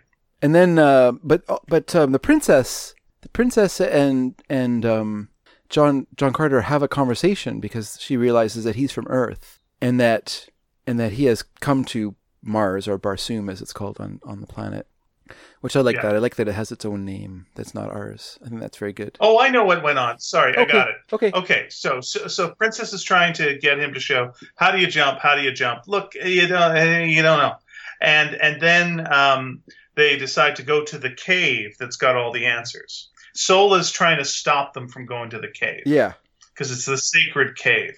So they go to the cave and they're uh, they're uh, caught, Yes. and that's why Sola is going to be killed for letting them. Ah, uh, okay, okay. Because they go, but they go to the cave. Oh, they go to the cave first. Like, cause don't they go? Oh, okay. The sacred cave is different than where they go to the river. Yes, Ah, okay. This is it. this is where they jump up high to go to this to go to this cave. That's Ah. the temple of the goddess, uh, but and it's uh, it's wrong for uh, for them to enter it, especially him to enter it. That's completely forbidden. Uh, so they do, but then they are arrested uh, by the Tharks for going into the temple, and uh, you know uh, Tarkas helps them all escape uh, at great personal risk, Okay. and uh, and Carter at that point guesses that Sola is his daughter. And, and clues in ah, you, this is why you care about her so much, and realize that she's going to be killed. yeah, yeah. So, uh, so, so yeah, uh, they, uh, they, that's when they all set off on the uh, journey to the river Hmm, uh, to solve the, the the mystery that they saw in the temple. I see. Uh, yeah. Yes, that's right. Okay. Okay. So then, so yeah, so they they get there, and of course, Well, they don't. Well, they don't get there in the river. What, what one of the things that happens is when they're traveling, uh, you realize Princess is leading them in the wrong direction, and John Carter figures this out, oh, okay. and so cuts her cuts her loose, and uh, and Sola's like, "What are you doing?" He's like, "Wait for it." And uh, and and Princess is agreeing, like, no, no, we'll go to the thing you want to go to, uh, because she was trying to go to uh, Helium. that's right. She was trying That's to, right. yeah, that's that's her motivation. Mhm. Yeah. Mhm. So yeah, that's right. And so then they they go to the river once again. Probably filmed. Mm-hmm. I'm wondering if it was filmed like in um, Moab or like someplace in Utah. You know, those those those wonderful like the I can't remember what it's called now off the top of my head, but there's there's like a really beautiful area there that's that's kind of um well it reminds me of of this this sequence of the water and everything um yeah and there's just a uh yeah beautiful river and then they they go down it i guess they go into the cavern or something they go into they go in like an underground river right Yeah, I think so. Yeah, winding river. They find an inverted pyramid structure, mm-hmm. and uh, and uh, Sola wants to enter, but it's like, no, don't don't don't do that. And so Princess and Carter uh, go in, and, and, so they, they see, it- uh, they have the they have the device right because uh jeddah gave that Yes. to, to john carter yeah yeah, Yeah. and they see uh, what looks like the solar system, all blue. mm. uh, and uh, and uh, the princess realizes uh, the blue light's not supernatural, but it's generated by machines. It's the ninth ray, the same blue ray she's been working on, yeah yeah and the enemies are using as a as a weapon. So Yeah. it's not magic; it's it's science. It's it's science. Science. It's magic science. And then Yeah. And then they look at it and they go, wait a second, this isn't Barsoom, this is Malacandra. Oh no. Sorry, that was a reference to Out of the Silent Planet, the C.S. Lewis science fiction novel. Well, let me tell you, the per the, that one person is laughing about it right now. I'm glad you're they're laughing. just like, was that a reference to? Let me rewind and listen. And everyone else is just going, huh? Okay, that's fine. go on. Just go this on, is Dave. Shut up. this, This is also somehow, and I don't know how they figure this out. Yeah. That uh, Carter being on Mars is because there was a transmission of a copy of himself from Earth to Mars, and they're like, "That's what it clearly is. Is there's a copy of you here." Mm. I think There's it's. I think it you back. shows in the in the ideograms that are on part of this thing they're looking at. It shows it shows like the figures, Yeah, and so they're able to sort of infer from that that that he is not. He's in two places at once now. He is both in Mars and on Earth, or on Mars and on, or on Barsoom and on Earth, or Malacandra if you prefer. And then, uh, yeah. So then they they just leave, right? yeah. But there's uh, there's an army of Tharks Yes. approaching. Yes. Yeah. And If you see, it's like with cockroaches. but this is a rival. If you see one Thark, you've got a thousand Tharks. But this- That's the way it's going to be. But this is like a rival army of Tharks, right? It's not. It's not Yeah. Jet X uh, group of know, Tharks. these is, these are advised by Matai Shang. This is that's that's their name. So now you know. Do with it what you wish. oh, Matai Shang is the is Mark Strong's character. okay. He is. I see. So he is. He is. He has. Um, because one thing we haven't said about these beings is that Yeah. when they appear, they don't appear as themselves. They appear as uh, as a as something like the beings they're trying to infiltrate. Yeah, they're shapeshifters. Yeah. So when they're with, so when the when the being was destroying the princess's ninth ray demonstration, he just looked like a regular helium knight. And then, you know, to people standing around Thab Than or Sab Than, the he he just looks like he has some like other advisors around him. And then when they're with this Thark army, they just look like another Thark. So, Mhm. so yeah, it's uh very sneaky of these things, whatever they're called. And then yeah, so then so then um Sola and the princess ride on to us to uh and then John Carter stays behind and uh Fights. does some major fighting. Yep. Some crazy Kills a lot fighting. of them, and then uh, is uh, and then has flashbacks. He fights so much. He's flashing back to his life as Yeah. a soldier and fighting, and the death of his uh, wife and his daughter. well, And to be fair, or not to be fair, but to be more clear, he has been flashing, having flashbacks throughout true. the the film. Just back to whether he's waking up in the prison cell uh, with his wife leaning in to say "Wake up, John," or he is um, experiencing whenever he's experiencing whatever he's experiencing. There's some analog to, and I wonder if I wonder for Burroughs if if the the rival armies in on Mars mirrored the Civil War in in any way, or maybe that's too simplistic. And then, um, do you know what I mean?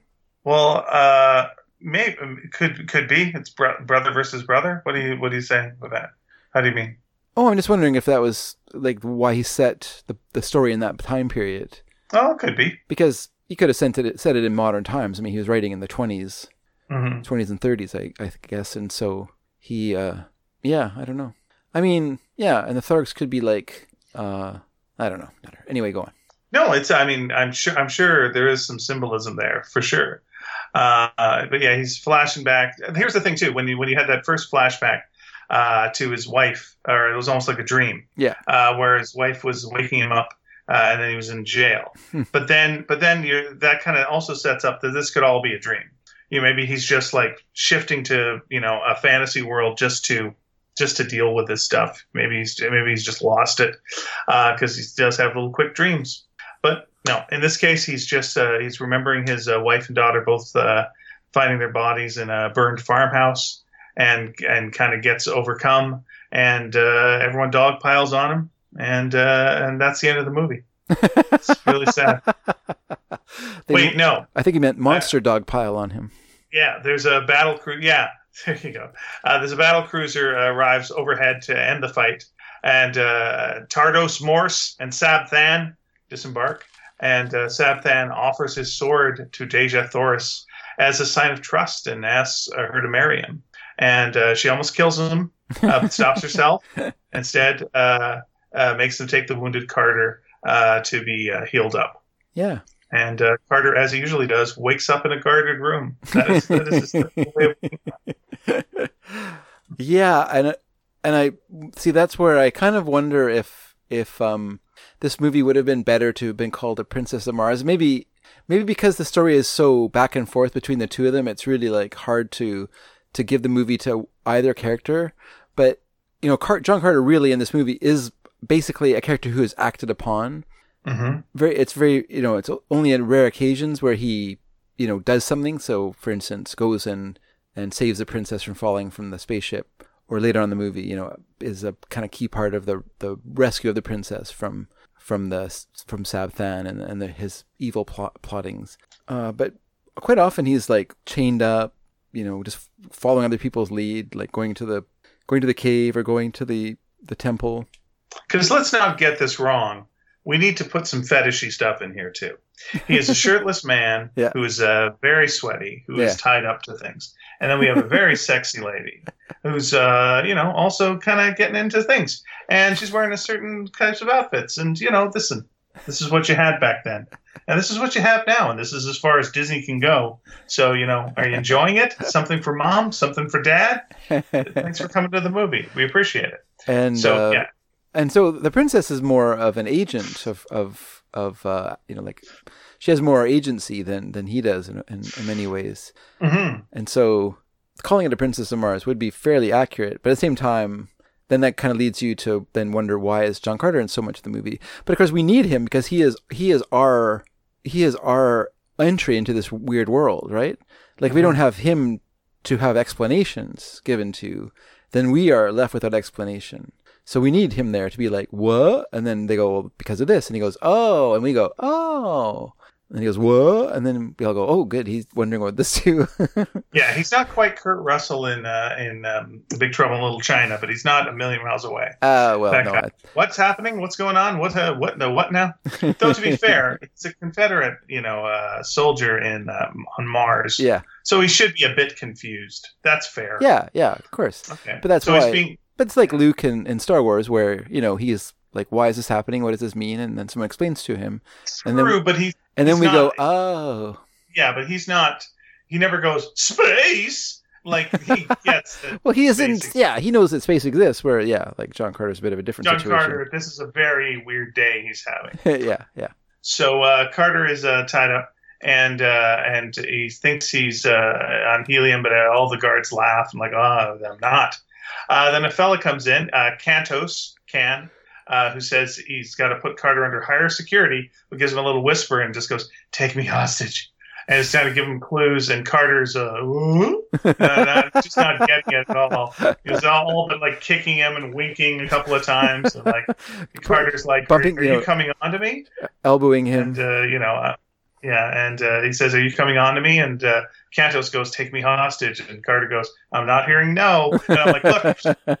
And so Kantos basically has to do some mime work, taking himself hostage, and Yeah, uh, yeah. gets and then they they escape. That's a good sequence. Yeah, it is a good sequence. It's it's a fun sequence. It's one of those that is very bouncy, and uh, yeah, it, things really come to life there. Uh, so the two jump to a nearby tower, and inside, uh, Princess is uh, dressing uh, in her wedding finery for her uh, big day. Oh.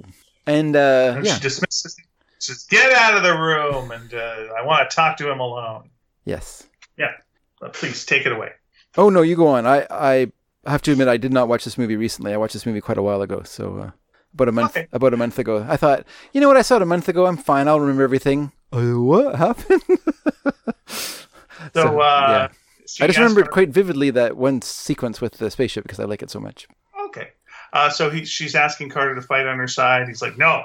And then she sees the wedding ring on his finger. And it's like, oh, there you go. But she doesn't know that she's dead. So it's like, okay. mhm, there, there. Uh, and she tells him the magic words that'll transport him back to Earth, thinking like he's got to get back to his wife. Um, and uh, so then the guards burst in, and it's like, oh, no, they're going to catch uh, them talking. Oh, no, what Carter's gone. Where, where'd he go? Jumped. Jumped. yeah, he, he can do that. He There can you do are. that. Um, so uh, so uh, he exits, and she uh, uses a blue. Oh, one second. Who who does what now? Uh, oh, I see. Uh, yeah. So uh, a woman, uh, uh, matron of the chamber, uh, shoots uh, him with a, a blue ray, and then you find out, oh no, she's really uh, Matai Shang. She's the bad Ah, Hey, uh, and uh, forces Carter to come with him. Explains how uh, the Therns are uh, managing the end of Mars. Ah, they're and a lot of, Therns. lot of Okay. quick, a lot of quick changes, a lot of a lot of Loki turning into different people while talking, uh, and you know it's all good, all good fun. Um, then changes into an elderly woman uh, and uh, watches uh, Dejah Thoris is paraded down the street, uh, the princess. Yeah. Uh, and then uh, it tells uh, tells Carter that after the marriage, uh, she and anyone else who knows about the Ninth Ray will be killed. Mm. So now we now we clearly know uh, that uh, you know they're they're villains. They- They've made it somewhat clear. But then Woola arrives. Oh, the dog. Good for him. Uh, and disables uh, Shang's restraint. Yeah. And uh, Carter is able to escape on a light flyer. Nice. And after you know saying I can't fly, and they don't want to fly, and they flies. And uh, like uh, if you've got a desert, something's got to crash into the sand, and by God, that's what happens here. And apparently, when you crash into the sand, you're fine. Yeah, it's fine. That's the way. That's the way sand works. There's no G forces involved in stopping suddenly in the sand. Nope, everything's just fine. Cool. So smashy, smashy. So he's reunited with the Tharks. Uh, knowing he's uh, unable to challenge the Zodangian military or the Therns by himself, he decides to return uh, to the Tharks and ask for their help. Yes. So uh, Carter and Sola arrive, uh, uh, but then oh wait a second, it's uh, the wrong guys in charge. Oopsie doodle, uh, and they throw uh, Carter into jail, uh, where he finds uh, an imprisoned uh, Tarks, uh, Tuckus, also enchained and mad that oh, I let you escape and now you're screwing up. Ah, so upset about this whole thing. Real pissed off. Ah, I Yeah. can't even believe this. And now, because it's one of these types of movies, uh, they're taken to the large coliseum that all of these alien worlds have, and it's time to uh, have to uh, fight a giant monster, uh, which is a pair of giant white apes. yeah. So uh, it's one of these things, like in uh, every every movie. Wait a second. They're they are white apes, aren't they? But they're not called white apes, Yeah. though. Yeah, aren't they? No, because that's what the that's what the Tharks call humans. No, no. They asked like, is he a white ape? No, he's not a white ape. They say they asked that. They like, is John Carter a white ape? No, they say that's ridiculous. So yeah, they know what white apes are. Yeah, they're the other people and the other humans. That's who they call the white apes. Mhm. They asked it, but they do ask earlier on in the movie if John Carter is one, and that's laughed off. Well, yeah, because he's he's so different from them, so they don't think he's the same as the other white apes. But I don't think they. Anyway, it doesn't matter. Okay, well, I'm gonna Go on. look and see what the other. Uh... But I'm just curious now. Like, yeah, I forgot about the the creatures that he fights. Yeah, here we go. Yeah. Uh, so I'm looking at like another thing now. It's like Carter and Sola are put on trial in a Colosseum battle with two enormous vicious creatures, the four-armed great white apes. Yeah, Yeah. weird, huh? Yep. And yet, it's also an insult. Like I said, it really is an insult for the uh, for the humans that live on Mars. Well, I've, I've never been so insulted in all my life. Another reason not to like these Tharks, not just that they brand so- people, they're also really mean with their insults. Yeah. So Sola uh, caused a distraction in the stands, which allows Carter to kill the first one, and then uh, is able to kill the other one. Looks like looks like he's been killed, but he's underneath the beast, and then like pops up through with all the blue blood. it's okay. Oh yeah, it's blue. Yeah. Yeah, I love yeah that kind of thing. And uh, the Tharks, you know, go. You know what? Maybe we were wrong about him. this guy killed a couple of big white apes. Maybe we were wrong. Maybe we learned a little something today about Yeah. prejudice. You know what it is? They just have not yet seen the movie Spartacus Nope. or Gladiator, and they're like, they're like, they're like, this is the most exciting thing we've ever seen. And also, we have to kill the emperor now. Yeah, he challenges him uh, for the role of Jedak, and Yes. uh, ends up uh, beheading him with one neat stroke. well, there you go. Now he's the Jedak of the Tharks. Yeah. He's got an army that uh, can fight with him. So uh, hooray! It's time to stop a wedding. That's what we got to do. That's right. Uh, let's take this enormous start army of four-armed green creatures and let's go stop a wedding. Yeah, we got some Simon and Garfunkel playing, and uh, they're just Do running. do do do do do do do do do do do do. And Well, here's to you, Miss- Thark Tal Hajus, Shang Bazan Sola, our Tars Tarkas, Oh Taz Hakus, Oh crazy white right. You're on a Zuzangan aircraft now. Wow, wow, wow. Matai Shang. Do do bum bum bum do ba. So yeah, they uh, they go back to uh, Zodanga as you Yeah. do to stop a wedding. Oh my gosh, to be able to get a wedding in Zodanga at this time of year, It's so oh boy, difficult. that's going to cost you a lot. Oh my gosh. I mean, and the and the worst part is you know her the princess's dad has to pay for it. yeah. That's the too. He's just like, ooh, what's this going to cost me? How much Oh. for the catering? Oh my gosh. What do we eat? I don't think we've established that at all. no one. Yes, no one eats in this movie. That's no. I know we must be feeding that giant white ape something. Yeah, it Uh, has to be giant something. bananas? Giant white bananas. Maybe. I don't know. What did you call those guys? Uh, Donkey and Diddy Kong? Oh, that's sad. That's sad. Okay, so on their, on their arrival, they find the city empty. Everyone's gone to helium. Uh, so uh, Tars Tarkas uh, does the old slap on the back of the head of Carter, like "nice one, numbskull," and uh, Carter cuts his head right off because Carter's had enough. Carter, Carter doesn't take this I don't take anymore. this garbage. Haven't you seen how I acted earlier in the movie? I just jumped through a window because I feel like it. Yeah, and it's like there's no way we can make it to the wedding on time. Wait a minute. And they look over and see that there's uh, one of those light flyers, Yeah. and so it's time to do that. So uh, off they go. Um, and to a, a Jeddak or the uh, Thars Tars Tarkas is very uh, unwilling because he says Jeddak do not fly, or that sorry Tharks do not fly. Right. Uh, so the wedding ceremony is uh, going on, and it's about to, as is about to finish. Yeah. Uh, Carter, uh, there, it's a lot of drinking liquid. Starts pow- pounding on the glass at the back of the of the uh, building and going Elaine, Yep. And it says the, Elaine. the doors below. Um, the it, it, Carter crashes in, Mm. and the princess is so happy to see him, Yes. but it's too late as the signal has been cast. oh well, there we go. Uh, Zon- Zondangans are attacking the Heliumites. Yes. and uh, and uh, bad guy Matai Shang with his Blu-ray. Uh, it just seems completely unstoppable. What are you going to do? What are you gonna do with the guy with the Blu-ray? Who can cha- shift as well?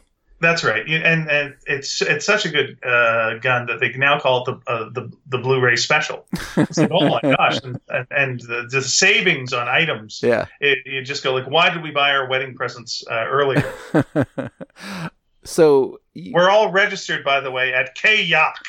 Anyway, uh, can I just can I interrupt just for a second? Uh, interrupt your, your storytelling. So Sure. you did not enjoy the sequence because you felt it was too much a bunch of busyness of people running around, yeah.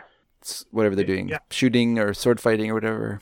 Well, you've got, I mean, you got a shorthand in a movie where you know who can live and you know who can die. And you Mhm. know at what point a villain can die. And you know at what point a villain's safe. Yeah. So it's like, okay, I know that. So what am I watching here? You know, maybe the maybe the dad could die?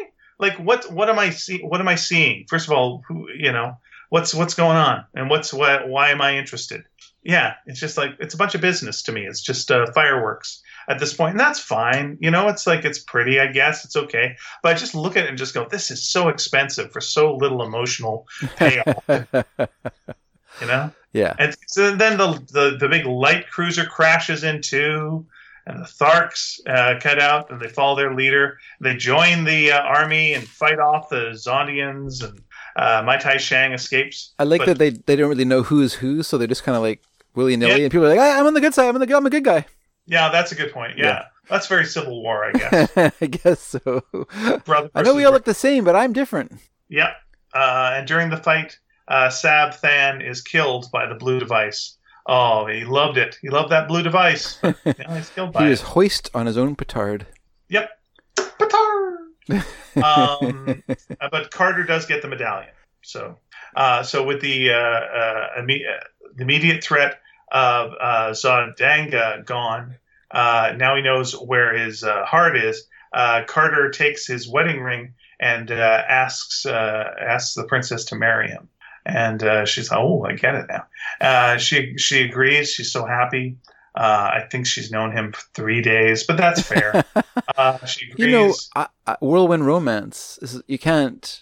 You know, some of them are successful, some aren't. But you know what? People have been like engage for eight years and get married. Sometimes those marriages founder too. Like you don't know. I'm not gonna. Yeah. I'm not gonna judge them based on the time, like a time limit, as if there should be a time limit between when you meet Yeah. someone and when you can get married. And she, he looks over at Tars Tarkas and goes, uh, "Should I do it?" And he goes, "I wouldn't." And he goes, "Forearmed is forewarned." Am I right? Anyway, I'm still gonna marry her. I just wanted to do that joke. anyway, you know, And then Taras Circus hits him in the back of the head again. yeah. And he goes, "I seriously, I will cut your head off. I will cut it off so fast the next time you do that. Oh, Virginia. Yeah. Uh, it's for lovers." Um. so yeah, they pro- they propose, uh, and uh, and uh, they get married. There Yeah. you go. So uh, uh, then we see that they're Cut they had to a lovely. cut to small apartment. Diapers hanging from a clothesline, s- spread wall to wall. While John Carter sits in an armchair, smoking a pipe, reading the newspaper, and Princess is has two babies in one. You know, each each arm has a baby in each arm, and she's scolding him about something. Yeah, that that didn't happen. Aw. He's uh, just just pounding scotch. just, there's not enough in the world. No, none of that happens. Uh, you see them wake up from their wedding uh, bliss uh, poised. Well, that's why they get married so fast, so they could do it. This book was written in in the twenties and or thirties, so Yeah. So yeah, he's they're like they're like, man, we we want to do it, so we got to get married. Otherwise, we can't do it. So they got married, and you know they don't should this for a week or whatever, three days Right. to a week possibly, and and, and, now they can do it. I'm going to assume Yep. that it was a very weird night for Carter. Uh, in that he's now super strong and he's got to figure out how to do this without killing someone, That's right. right? Well, Because like, because you do the wrong Sure. move, Yep. one, you're bouncing out the window uh-huh. because you're you're Johnny Bouncy Boy, or two, you're Yeah. insanely strong. You Yeah. got to be super careful, man. You got to. It's, he seems he seems to have adapted by this point, but yeah, I, I'm sure he has to think about it. it's a different skill But you know, set. I have ideas, but I don't think it's the place for me right now to, to go into them. No, if no, that's the place for your slash fiction. If- And, uh, Any any uh any moviegoers out there are wonder fascinated with my explanations. They're welcome to write in, and I will send them. DM So, me. uh, S- drop me a they- DM, everyone, and I'll, I'll I'll send you back my ideas. they have a nice uh, little talk on the balcony, and they're looking out uh, on uh, Mars, and he uh, takes his medallion and uh, and uh, tosses it Oh, in the canyon below. There you go. go. Yeah. Uh, but then he goes back to the bed chamber, and uh, the guard thanks him, uh, reaches out, grabs him, and shifts into Matai Shang. oh, they're shapeshifters. Oh no! And immediately he's back in his cave in Arizona. Was it all a dream? Uh, he wakes up. He's dusty. He's got a beard. Be- I I'm don't. sure he's. I don't think it's a. I don't think it's a dream if you wake up and you're covered in dust and you have a you have a like year a year You are year right. It's, it's a coma. It's a coma. Yeah, Uh, and the colonel is uh, is a skeleton. a skeleton. Yeah, so that's even longer than a year. It's Now here's my thing about that. yeah. Okay, so there's something in this cave that will eat flesh Why do you say that? because he's a skeleton. Bugs and whatever. Yeah. Okay. Yeah, that's what I'm saying. Yeah. There's something that will eat flesh. There's like bugs that will eat flesh. Yeah. So these bugs Yeah. just come in and they go like, "Oh, hey, let's eat that guy." Yeah. And they eat the guy, and then they look over at this guy who's just like sleeping and not moving. Yeah. And they're like, "Hey, hey, hey, he's resting." Mm. Oh, that's as a bug? That's a different. That's right. Bugs are Yeah. very respectful of us sleeping. Yeah. As, uh, do I care about that? Yeah. I'm like, well, I don't know. I mean, Oh, okay. to be fair, Seems- he ate about a thousand spiders. But other than Okay. that, other than that, the bugs are gonna leave you alone. like I know that you've got to show that he's dead, but like the skeleton move is a weird one. You know when uh, yeah, yeah. I, I. It's very dramatic, but yes, it's kind of weird. It's kind of silly. So so how much time? It's as if it was a, a some pulp fiction you were reading. yeah. So how much time is supposed to have passed on Earth I- during this uh, Well, years years? Okay. because oh, how He's a long? skeleton. Yeah, he's a skeleton. Like he's not just a, not just like some you know flesh rotting off it. Like he's like as clean as a whistle. Because it's been what, like four days on Mars? Yeah, But that's four years on Earth. Is that how that works? I, I don't know the time time. is so weird. I don't know the time. Uh, That's the weird bit. It's like, okay, so if that's the case, okay, so here's the problem. Uh, it's like, okay, so four year, four four years on Earth, four days on Mars. So our time is long. Okay, so this is not too bad.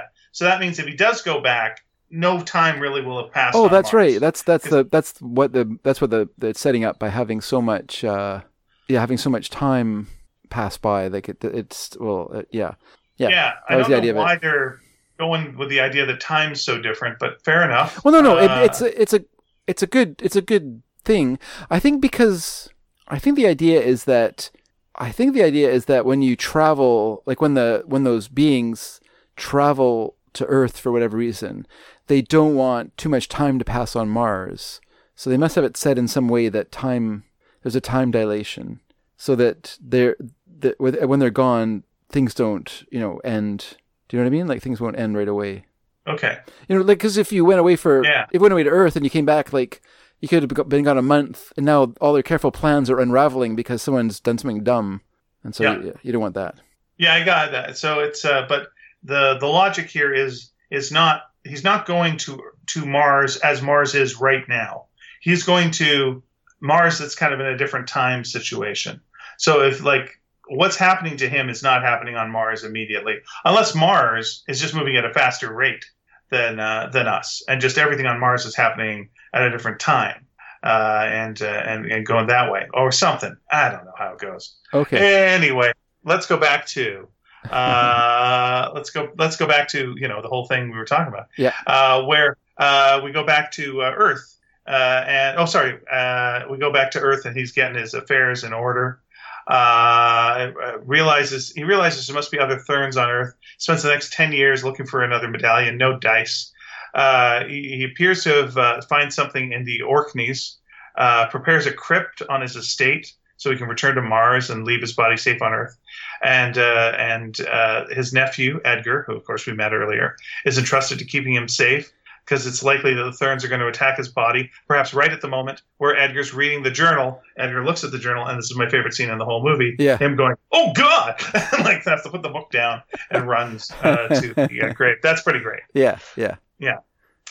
Uh, he checks the crypt and doesn't uh, know that he's being followed. He's trying to figure out how to get in. Yeah. Tries uh, tries hitting uh, some letters, uh, going with like uh, Ed Edgar. Uh, that's no good. And then realizes, wait, he always called me Ned. Yeah. N E D. It opens up, and uh, it looks like he's going to be uh, shot by one of the celestial jerks, uh, or or stabbed or killed. Yeah. But uh, Celestial is killed, and wh- who is it? Oh, it's John Carter. Yes. John Carter wasn't in the thing at all. He's, he's uh, there, and, and the whole thing was he was just waiting uh, for that guy to try and kill Edgar Rice. It was a con. Yep, The whole thing was a And the- con on the on and the the uh, sting, the sting music starts playing. Yeah, do do do do do do do do do do do do do do do do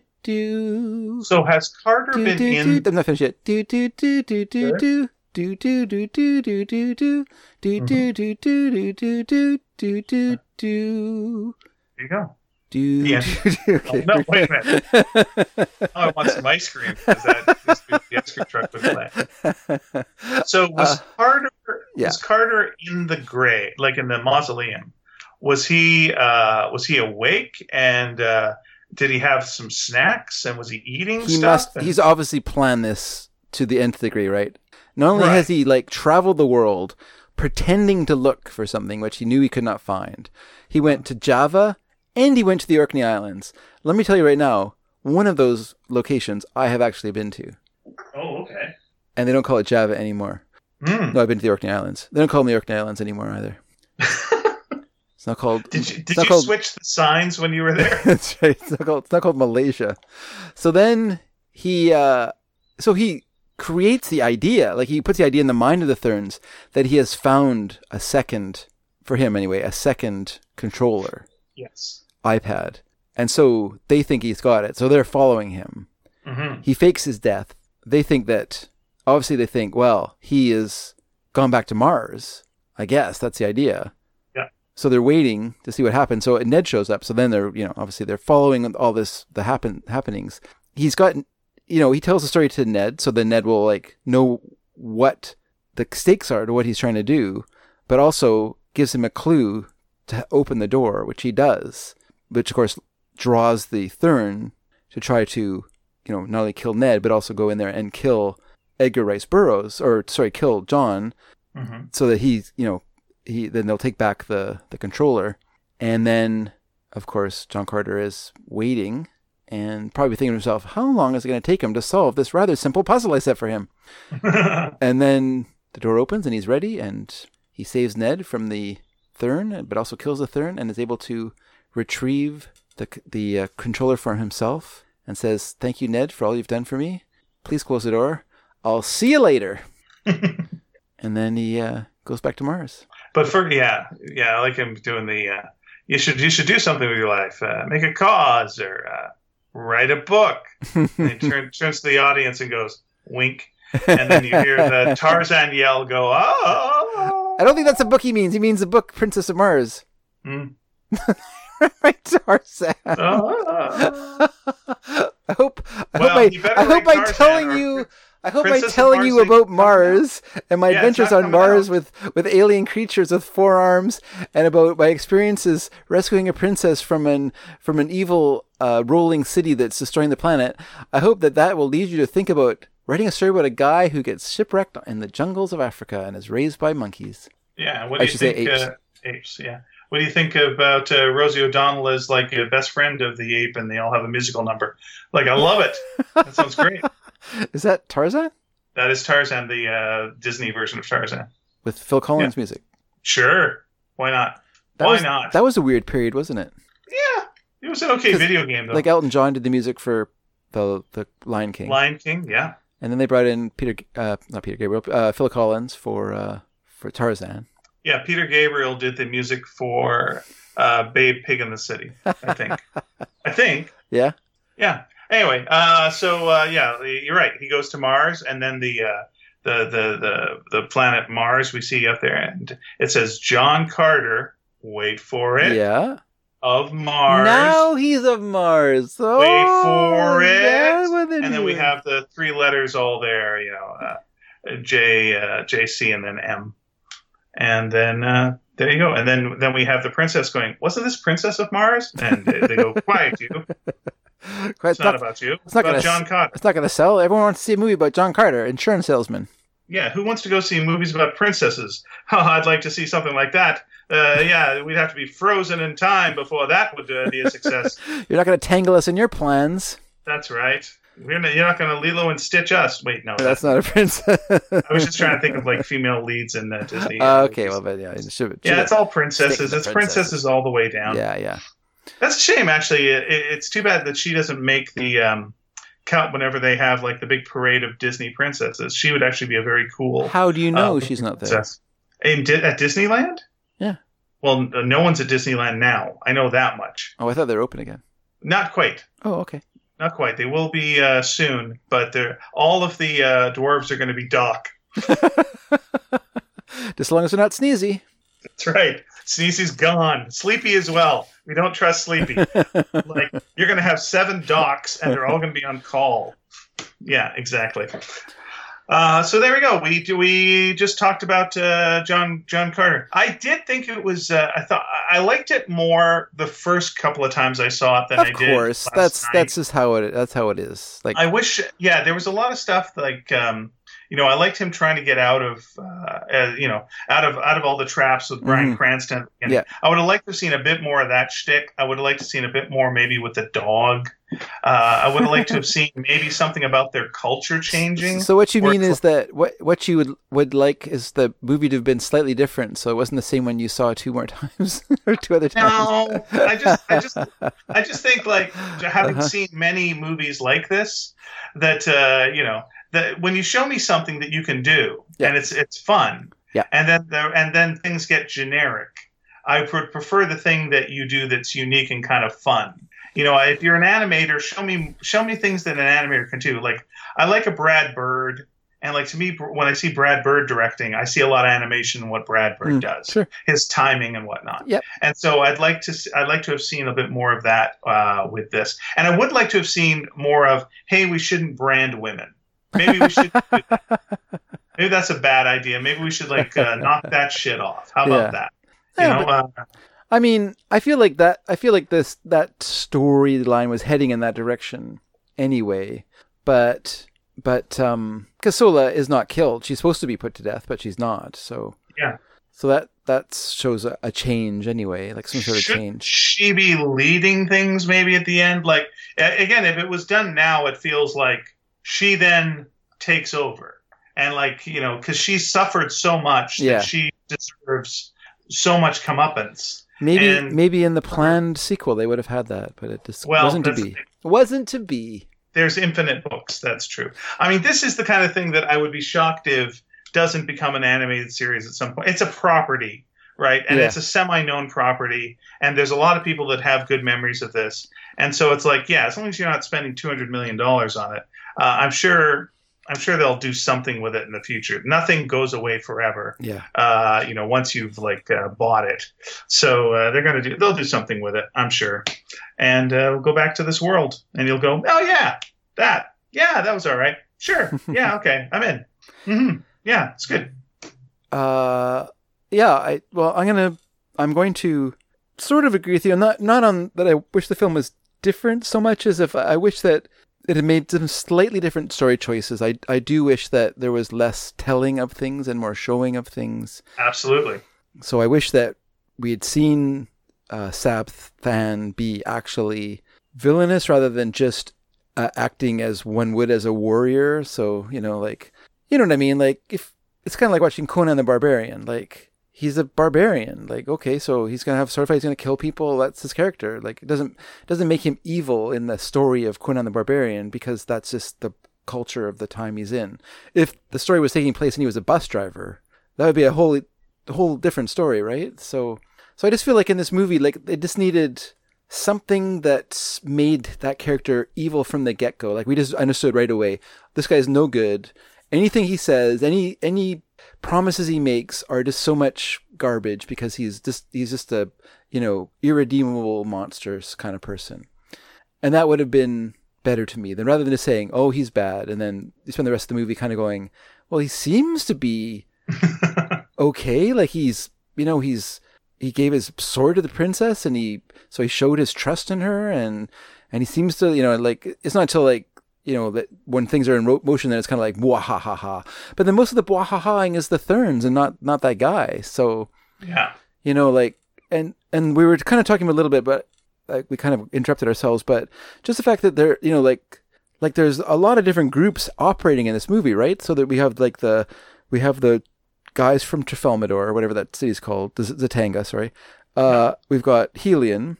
We've then we've got the Tharks, and then we have the Therns. So all of them all have their own motive, you know, their own things they're trying to accomplish or whatever.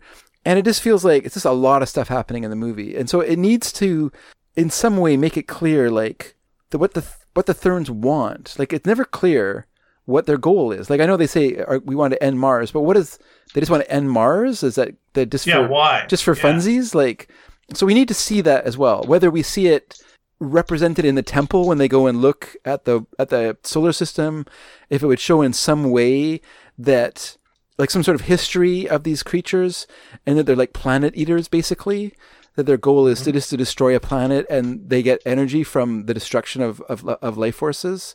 And that's what keeps them going you know? And so and not only are they like bad on Mars but they also have a a pathway to Earth. And they could they'll bring their their you know their their their their nightmare to Earth eventually Mhm. and so and so that will give us you know not only a goal for for um, John Carter to stop to stop them on Mars, but also to prevent them from coming to Earth. And so you can feel you know there's more there's more uh, at stake, right?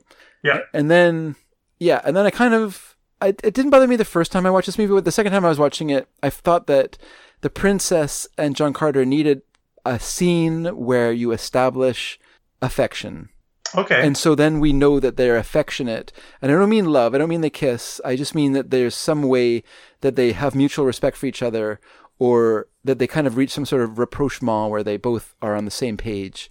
And we feel like, ah, okay, now now they understand each other. Now we'll we'll know we understand that whatever happens to them that they they have this inextricable link between them, right? Do you know what I mean? Yep. Like you just need something like that in, in a movie, right? Um, for whatever reason, I'm thinking of the Crying Game for some reason, but there's like a Okay. there's a scene in that movie where the two characters become linked together, and no matter what happens, um, Stephen Rea's character cannot leave. You know, he can't abandon still. So so then um and you understand why. You understand that the the affection between the two characters, even if it's not sexual affection, there's still like a romantic element to them, right? Yeah. And then and then yes, the movie did not require the huge uh, fighting sequence in a giant hall. Like it's just it's you know, or if you're going to do that, you start there and then you go, I'm chasing this guy down a corridor, and we're going to fight in a corridor somewhere down there, away from everybody else, where it feels more perilous than it does in this big giant room. So goodbye, and we'll just go down there and do something because we don't need to, everyone milling around in a room. Because when everyone's milling around, you can't really tell what's happening, and it kind of the the tension dissipates, right? Yeah. because you're just kind of like, oh, it's kind of like watching the sequence where he's flying on the flying machine and he's racing around and he's zooming here and zooming there, and it's basically like I said, like a video game scene, Yeah. and you're just kind of like, nah, well, you know, there's a guy flying and what's going, he's doing some stuff, and and you're right because you know that you you- you know that it's unlikely that he's going to die, but it's not even that. Even if you know a character's not going to die, if they get into like a perilous situation, you still feel like some fear because that's just natural that whatever, situation they're in, oh, this is this is bad or this is scary. And but there's nothing scary about something going really fast and zipping in and out because you your eye and your brain can't register what's happening quickly enough for you to like have any feelings about it. You are just a spectator of of of this, you know, movement. And so yeah, I don't think that that needs it. But in every other way, the movie is just like uh, I just think is a little gem. Yeah. There's It's a a two hundred and fifty million dollar gem. Yeah. I didn't know Jon Favreau was in this. He was. He was a bookmaker in it, um, who's betting on things. Uh, two two things. One is a character thing, and then one's an, an, an interesting little bit of trivia. Sure. Uh, I think, like, and again, this is not something that would have been in a book at the time because no one would have cared. Uh, but it, it feels like if you've got a story about a traumatized soldier who just fought in, you know, a war, Yeah. like either he feels doesn't want to be in another war, Yeah. or he only feels comfortable in war. Like he immediately goes into his instincts of like being a fighter, like he's lo- he's a lost soul Yeah. when we first meet him, and he's looking for gold, basically, you know, to protect himself and to just get away from it all and leave it all behind. Yeah. But like, uh, like he, he either he wants to fight or he doesn't want to fight, and we have we have really no uh, no reaction to like being immediately in, put into this war, Sure. like another war. Yeah, yeah. And you know, as a soul, Well, as a- you say, it would have been an unlikely yeah, subject, and it was written in 1912. The book Sure. I was reading, so it's not even written like obviously it's not contemporaneous with the Civil War, but it's not even contemporaneous with the First World War. So at that time, like the effects of war were probably kind of you know if if like not really generally known, sure. you know. So it's not something Well, you'd we be know that thinking he's about. we, we know he's a mess off the top. Like he's he's at a low point. When Yeah, we yeah. see him. Sure. He, you know all the sim, all the symbolism of this is a lost man. yeah. Yeah. You know, it's there. So so you know, and we and we have now established there's flashbacks. yeah. So maybe there could be a thing where he's fighting with these guys He's and then just out for flashes him. back. I mean, but he's just out for himself because he he's lost everything that has value to him. Right, So he probably didn't care about when he was fighting with the Confederate Army. He he was no, just no. fighting. He would have cared. He would have cared, Mhm. but it's when he returned and he discovered that his family had been killed. It could be either way. Like whatever whatever his feelings are about fighting in that war, when he's fighting, you know, uh, these aliens. Yeah. I know it's it flashes him back to coming home and seeing his his wife and child are dead. Yeah. But like it feels like you could have had a thing of him remembering fighting, you know, as a soldier and like, well, what's the connection here? Is there anything there? Nope. Okay, that's fine. I mean, you don't have to, but Hmm. They could have, but yeah, they didn't have to either. So now, now the other tr- trivia uh, thing about this was in 1931, uh, there was a director who uh, wanted to make an a, a feature-length animated film Oh. uh, about uh, about this. Did you know about this? no. And that director was Huh? Bob Clampett. Oh, really? Yeah. So he wanted to adapt it into a feature-length film, and he, and uh, Burroughs was all on board with this. Uh, he used rotoscope and hand-drawn uh, uh, techniques, Yeah. uh, tracing an athlete uh, who performed the John uh, Carter uh, jumps and, and what have you, Yeah. and then uh, designed cartoonishly the forearm tharks Yeah. and did all this. And yeah, it did end up uh, did end up happening. Uh, you know, they didn't. Uh, it didn't play well in, uh, in for, for film exhibitors. Uh, but uh, then you know, Flash Gordon took off and all these other things, and Yeah. it was like, oh well, this was a mistake. But if if it apparently, according to, and I'm looking at just Wikipedia on this last bit, had it had it been released, it would have preceded Snow White and the Seven Dwarfs to become the first American feature length animated film. Huh, interesting. Yeah, directed by Bob Clampett. I wonder if he underplayed, downplayed the jumping elements too much by having it just rotoscoping an athlete jumping. So you know what I mean, like rather than exaggerating it a bit to give it more more excitement, it was a little Yeah. too flat and uh, Yeah, wasn't thrilling enough for. He did get he did get a bit of the last laugh, you know, uh, when the Flash Gordon thing came out, and it was huge. It was like, eh, and all the things that you know, all these distributors said people wouldn't be. Uh, you know, on board with the idea of Earthmen on Mars. It's outlandish. It's crazy. Midwestern audiences couldn't get this. Like, mm-hmm. Uh, and then uh, they tried to kind of make it up to him, going like, "No, you should really do an animated Tarzan uh, instead." And he was like, "Nah, horse feathers," and uh, didn't do it. yep Oh wow! that would have that would have been uh, that would have been interesting, uh, but not but not to be. So if you uh, do like uh, John Carter and you want to read the books, I'm just going to tell you all the books right now. Here are the books. okay. Let me know. The books are Mhm. A Princess of Mars. Okay. That's the, we already had. The Gods of Mars. The Warlord of Mars. Okay. Thuvia, Maid of Mars. The Chessmen of Mars. The Mastermind of Mars. Hmm. A Fighting Man of Mars. Swords of Mars. Synthetic Men of Mars. Llana of Gathol. I think you missed the theme there. Uh, and finally, John Carter of Mars. Wow! Wow! 11, uh, 11 books in total. And I wonder if the gods of Mars is them fighting the Therns. Uh, that's a good question. Very, very, very good question, and one that could be answered by reading the book. Yeah, I don't know if I need to go that far. Yeah, but if you like Who the knows? characters, hey man, there's a lot of books for you, so enjoy. Yeah. As well as as well as comic books, as well as comic books and comic strips. There was a comic strip as well in the 40s, so uh, give that a little read yourself if you if you want to. Those are available for the most part. I, I. I think that the movie, I think that the framing device in the film is singular to the movie, not in the book. Okay. But uh, yeah, it's a great, it is a great, uh, it's a great ending to the movie. Like I say, when I saw this in the theater, I left with a whistle, a bounce in my step, and I, I loved movies that day. You know, Yeah. you know that feeling when you watch a movie, you really like it, and you're walking out, you're just like, movies are great. Unlike, Yeah, say, when you go see Gemini Man, you leave the theater, and you're just like, movies. Oops, I swore. Sorry, everyone. My apologies. Okay. Well, if we're gonna swear, then I'm gonna wrap this up. Yeah, it's Uh, to that point. Thank you so much for uh, listening. Oh, you're welcome. Uh, and for voting on this film, we had a you had a choice of uh, movies to vote on. oh You man, was it close? You know what? There was one vote between this this movie and The Prestige. Oh wow, One Okay. vote. There you are. Uh, so remember, your vote matters But next time. More votes for The Prestige on Facebook, hmm but more votes for John Carter on, on Twitter. So here's where you're going to want to check out if you want to vote for what movie we see next, and or make your own suggestions Yes, of what movie that we do. We do. Uh, you can, as Dave says, go to Facebook. Uh, we're there uh, under Sneaky Dragon. That is our other podcast that we do every week, and so we're not setting up another uh, setup. This is the way it's going to be. It's going to do through this.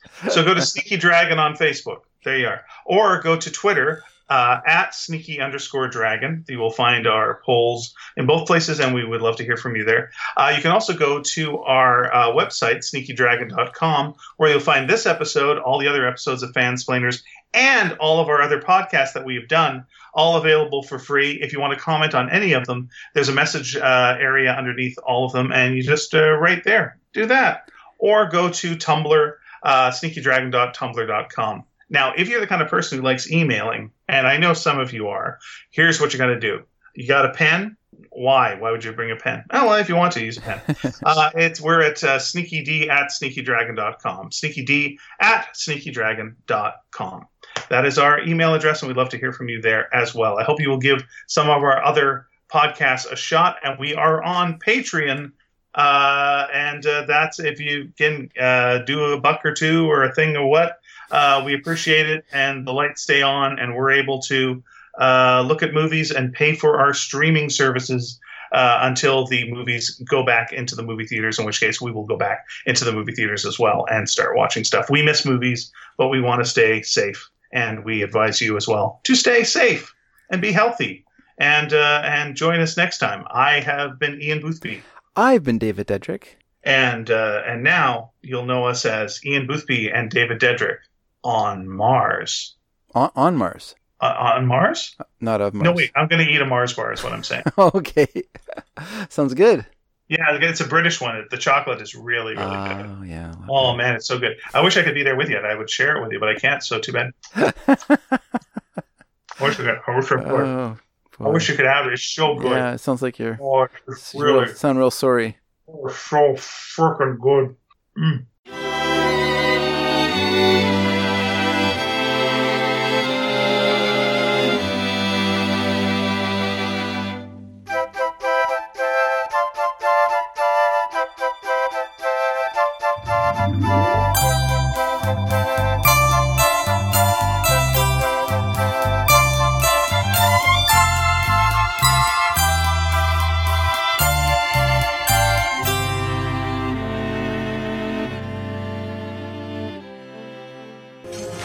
Let me know when it gets dangerous.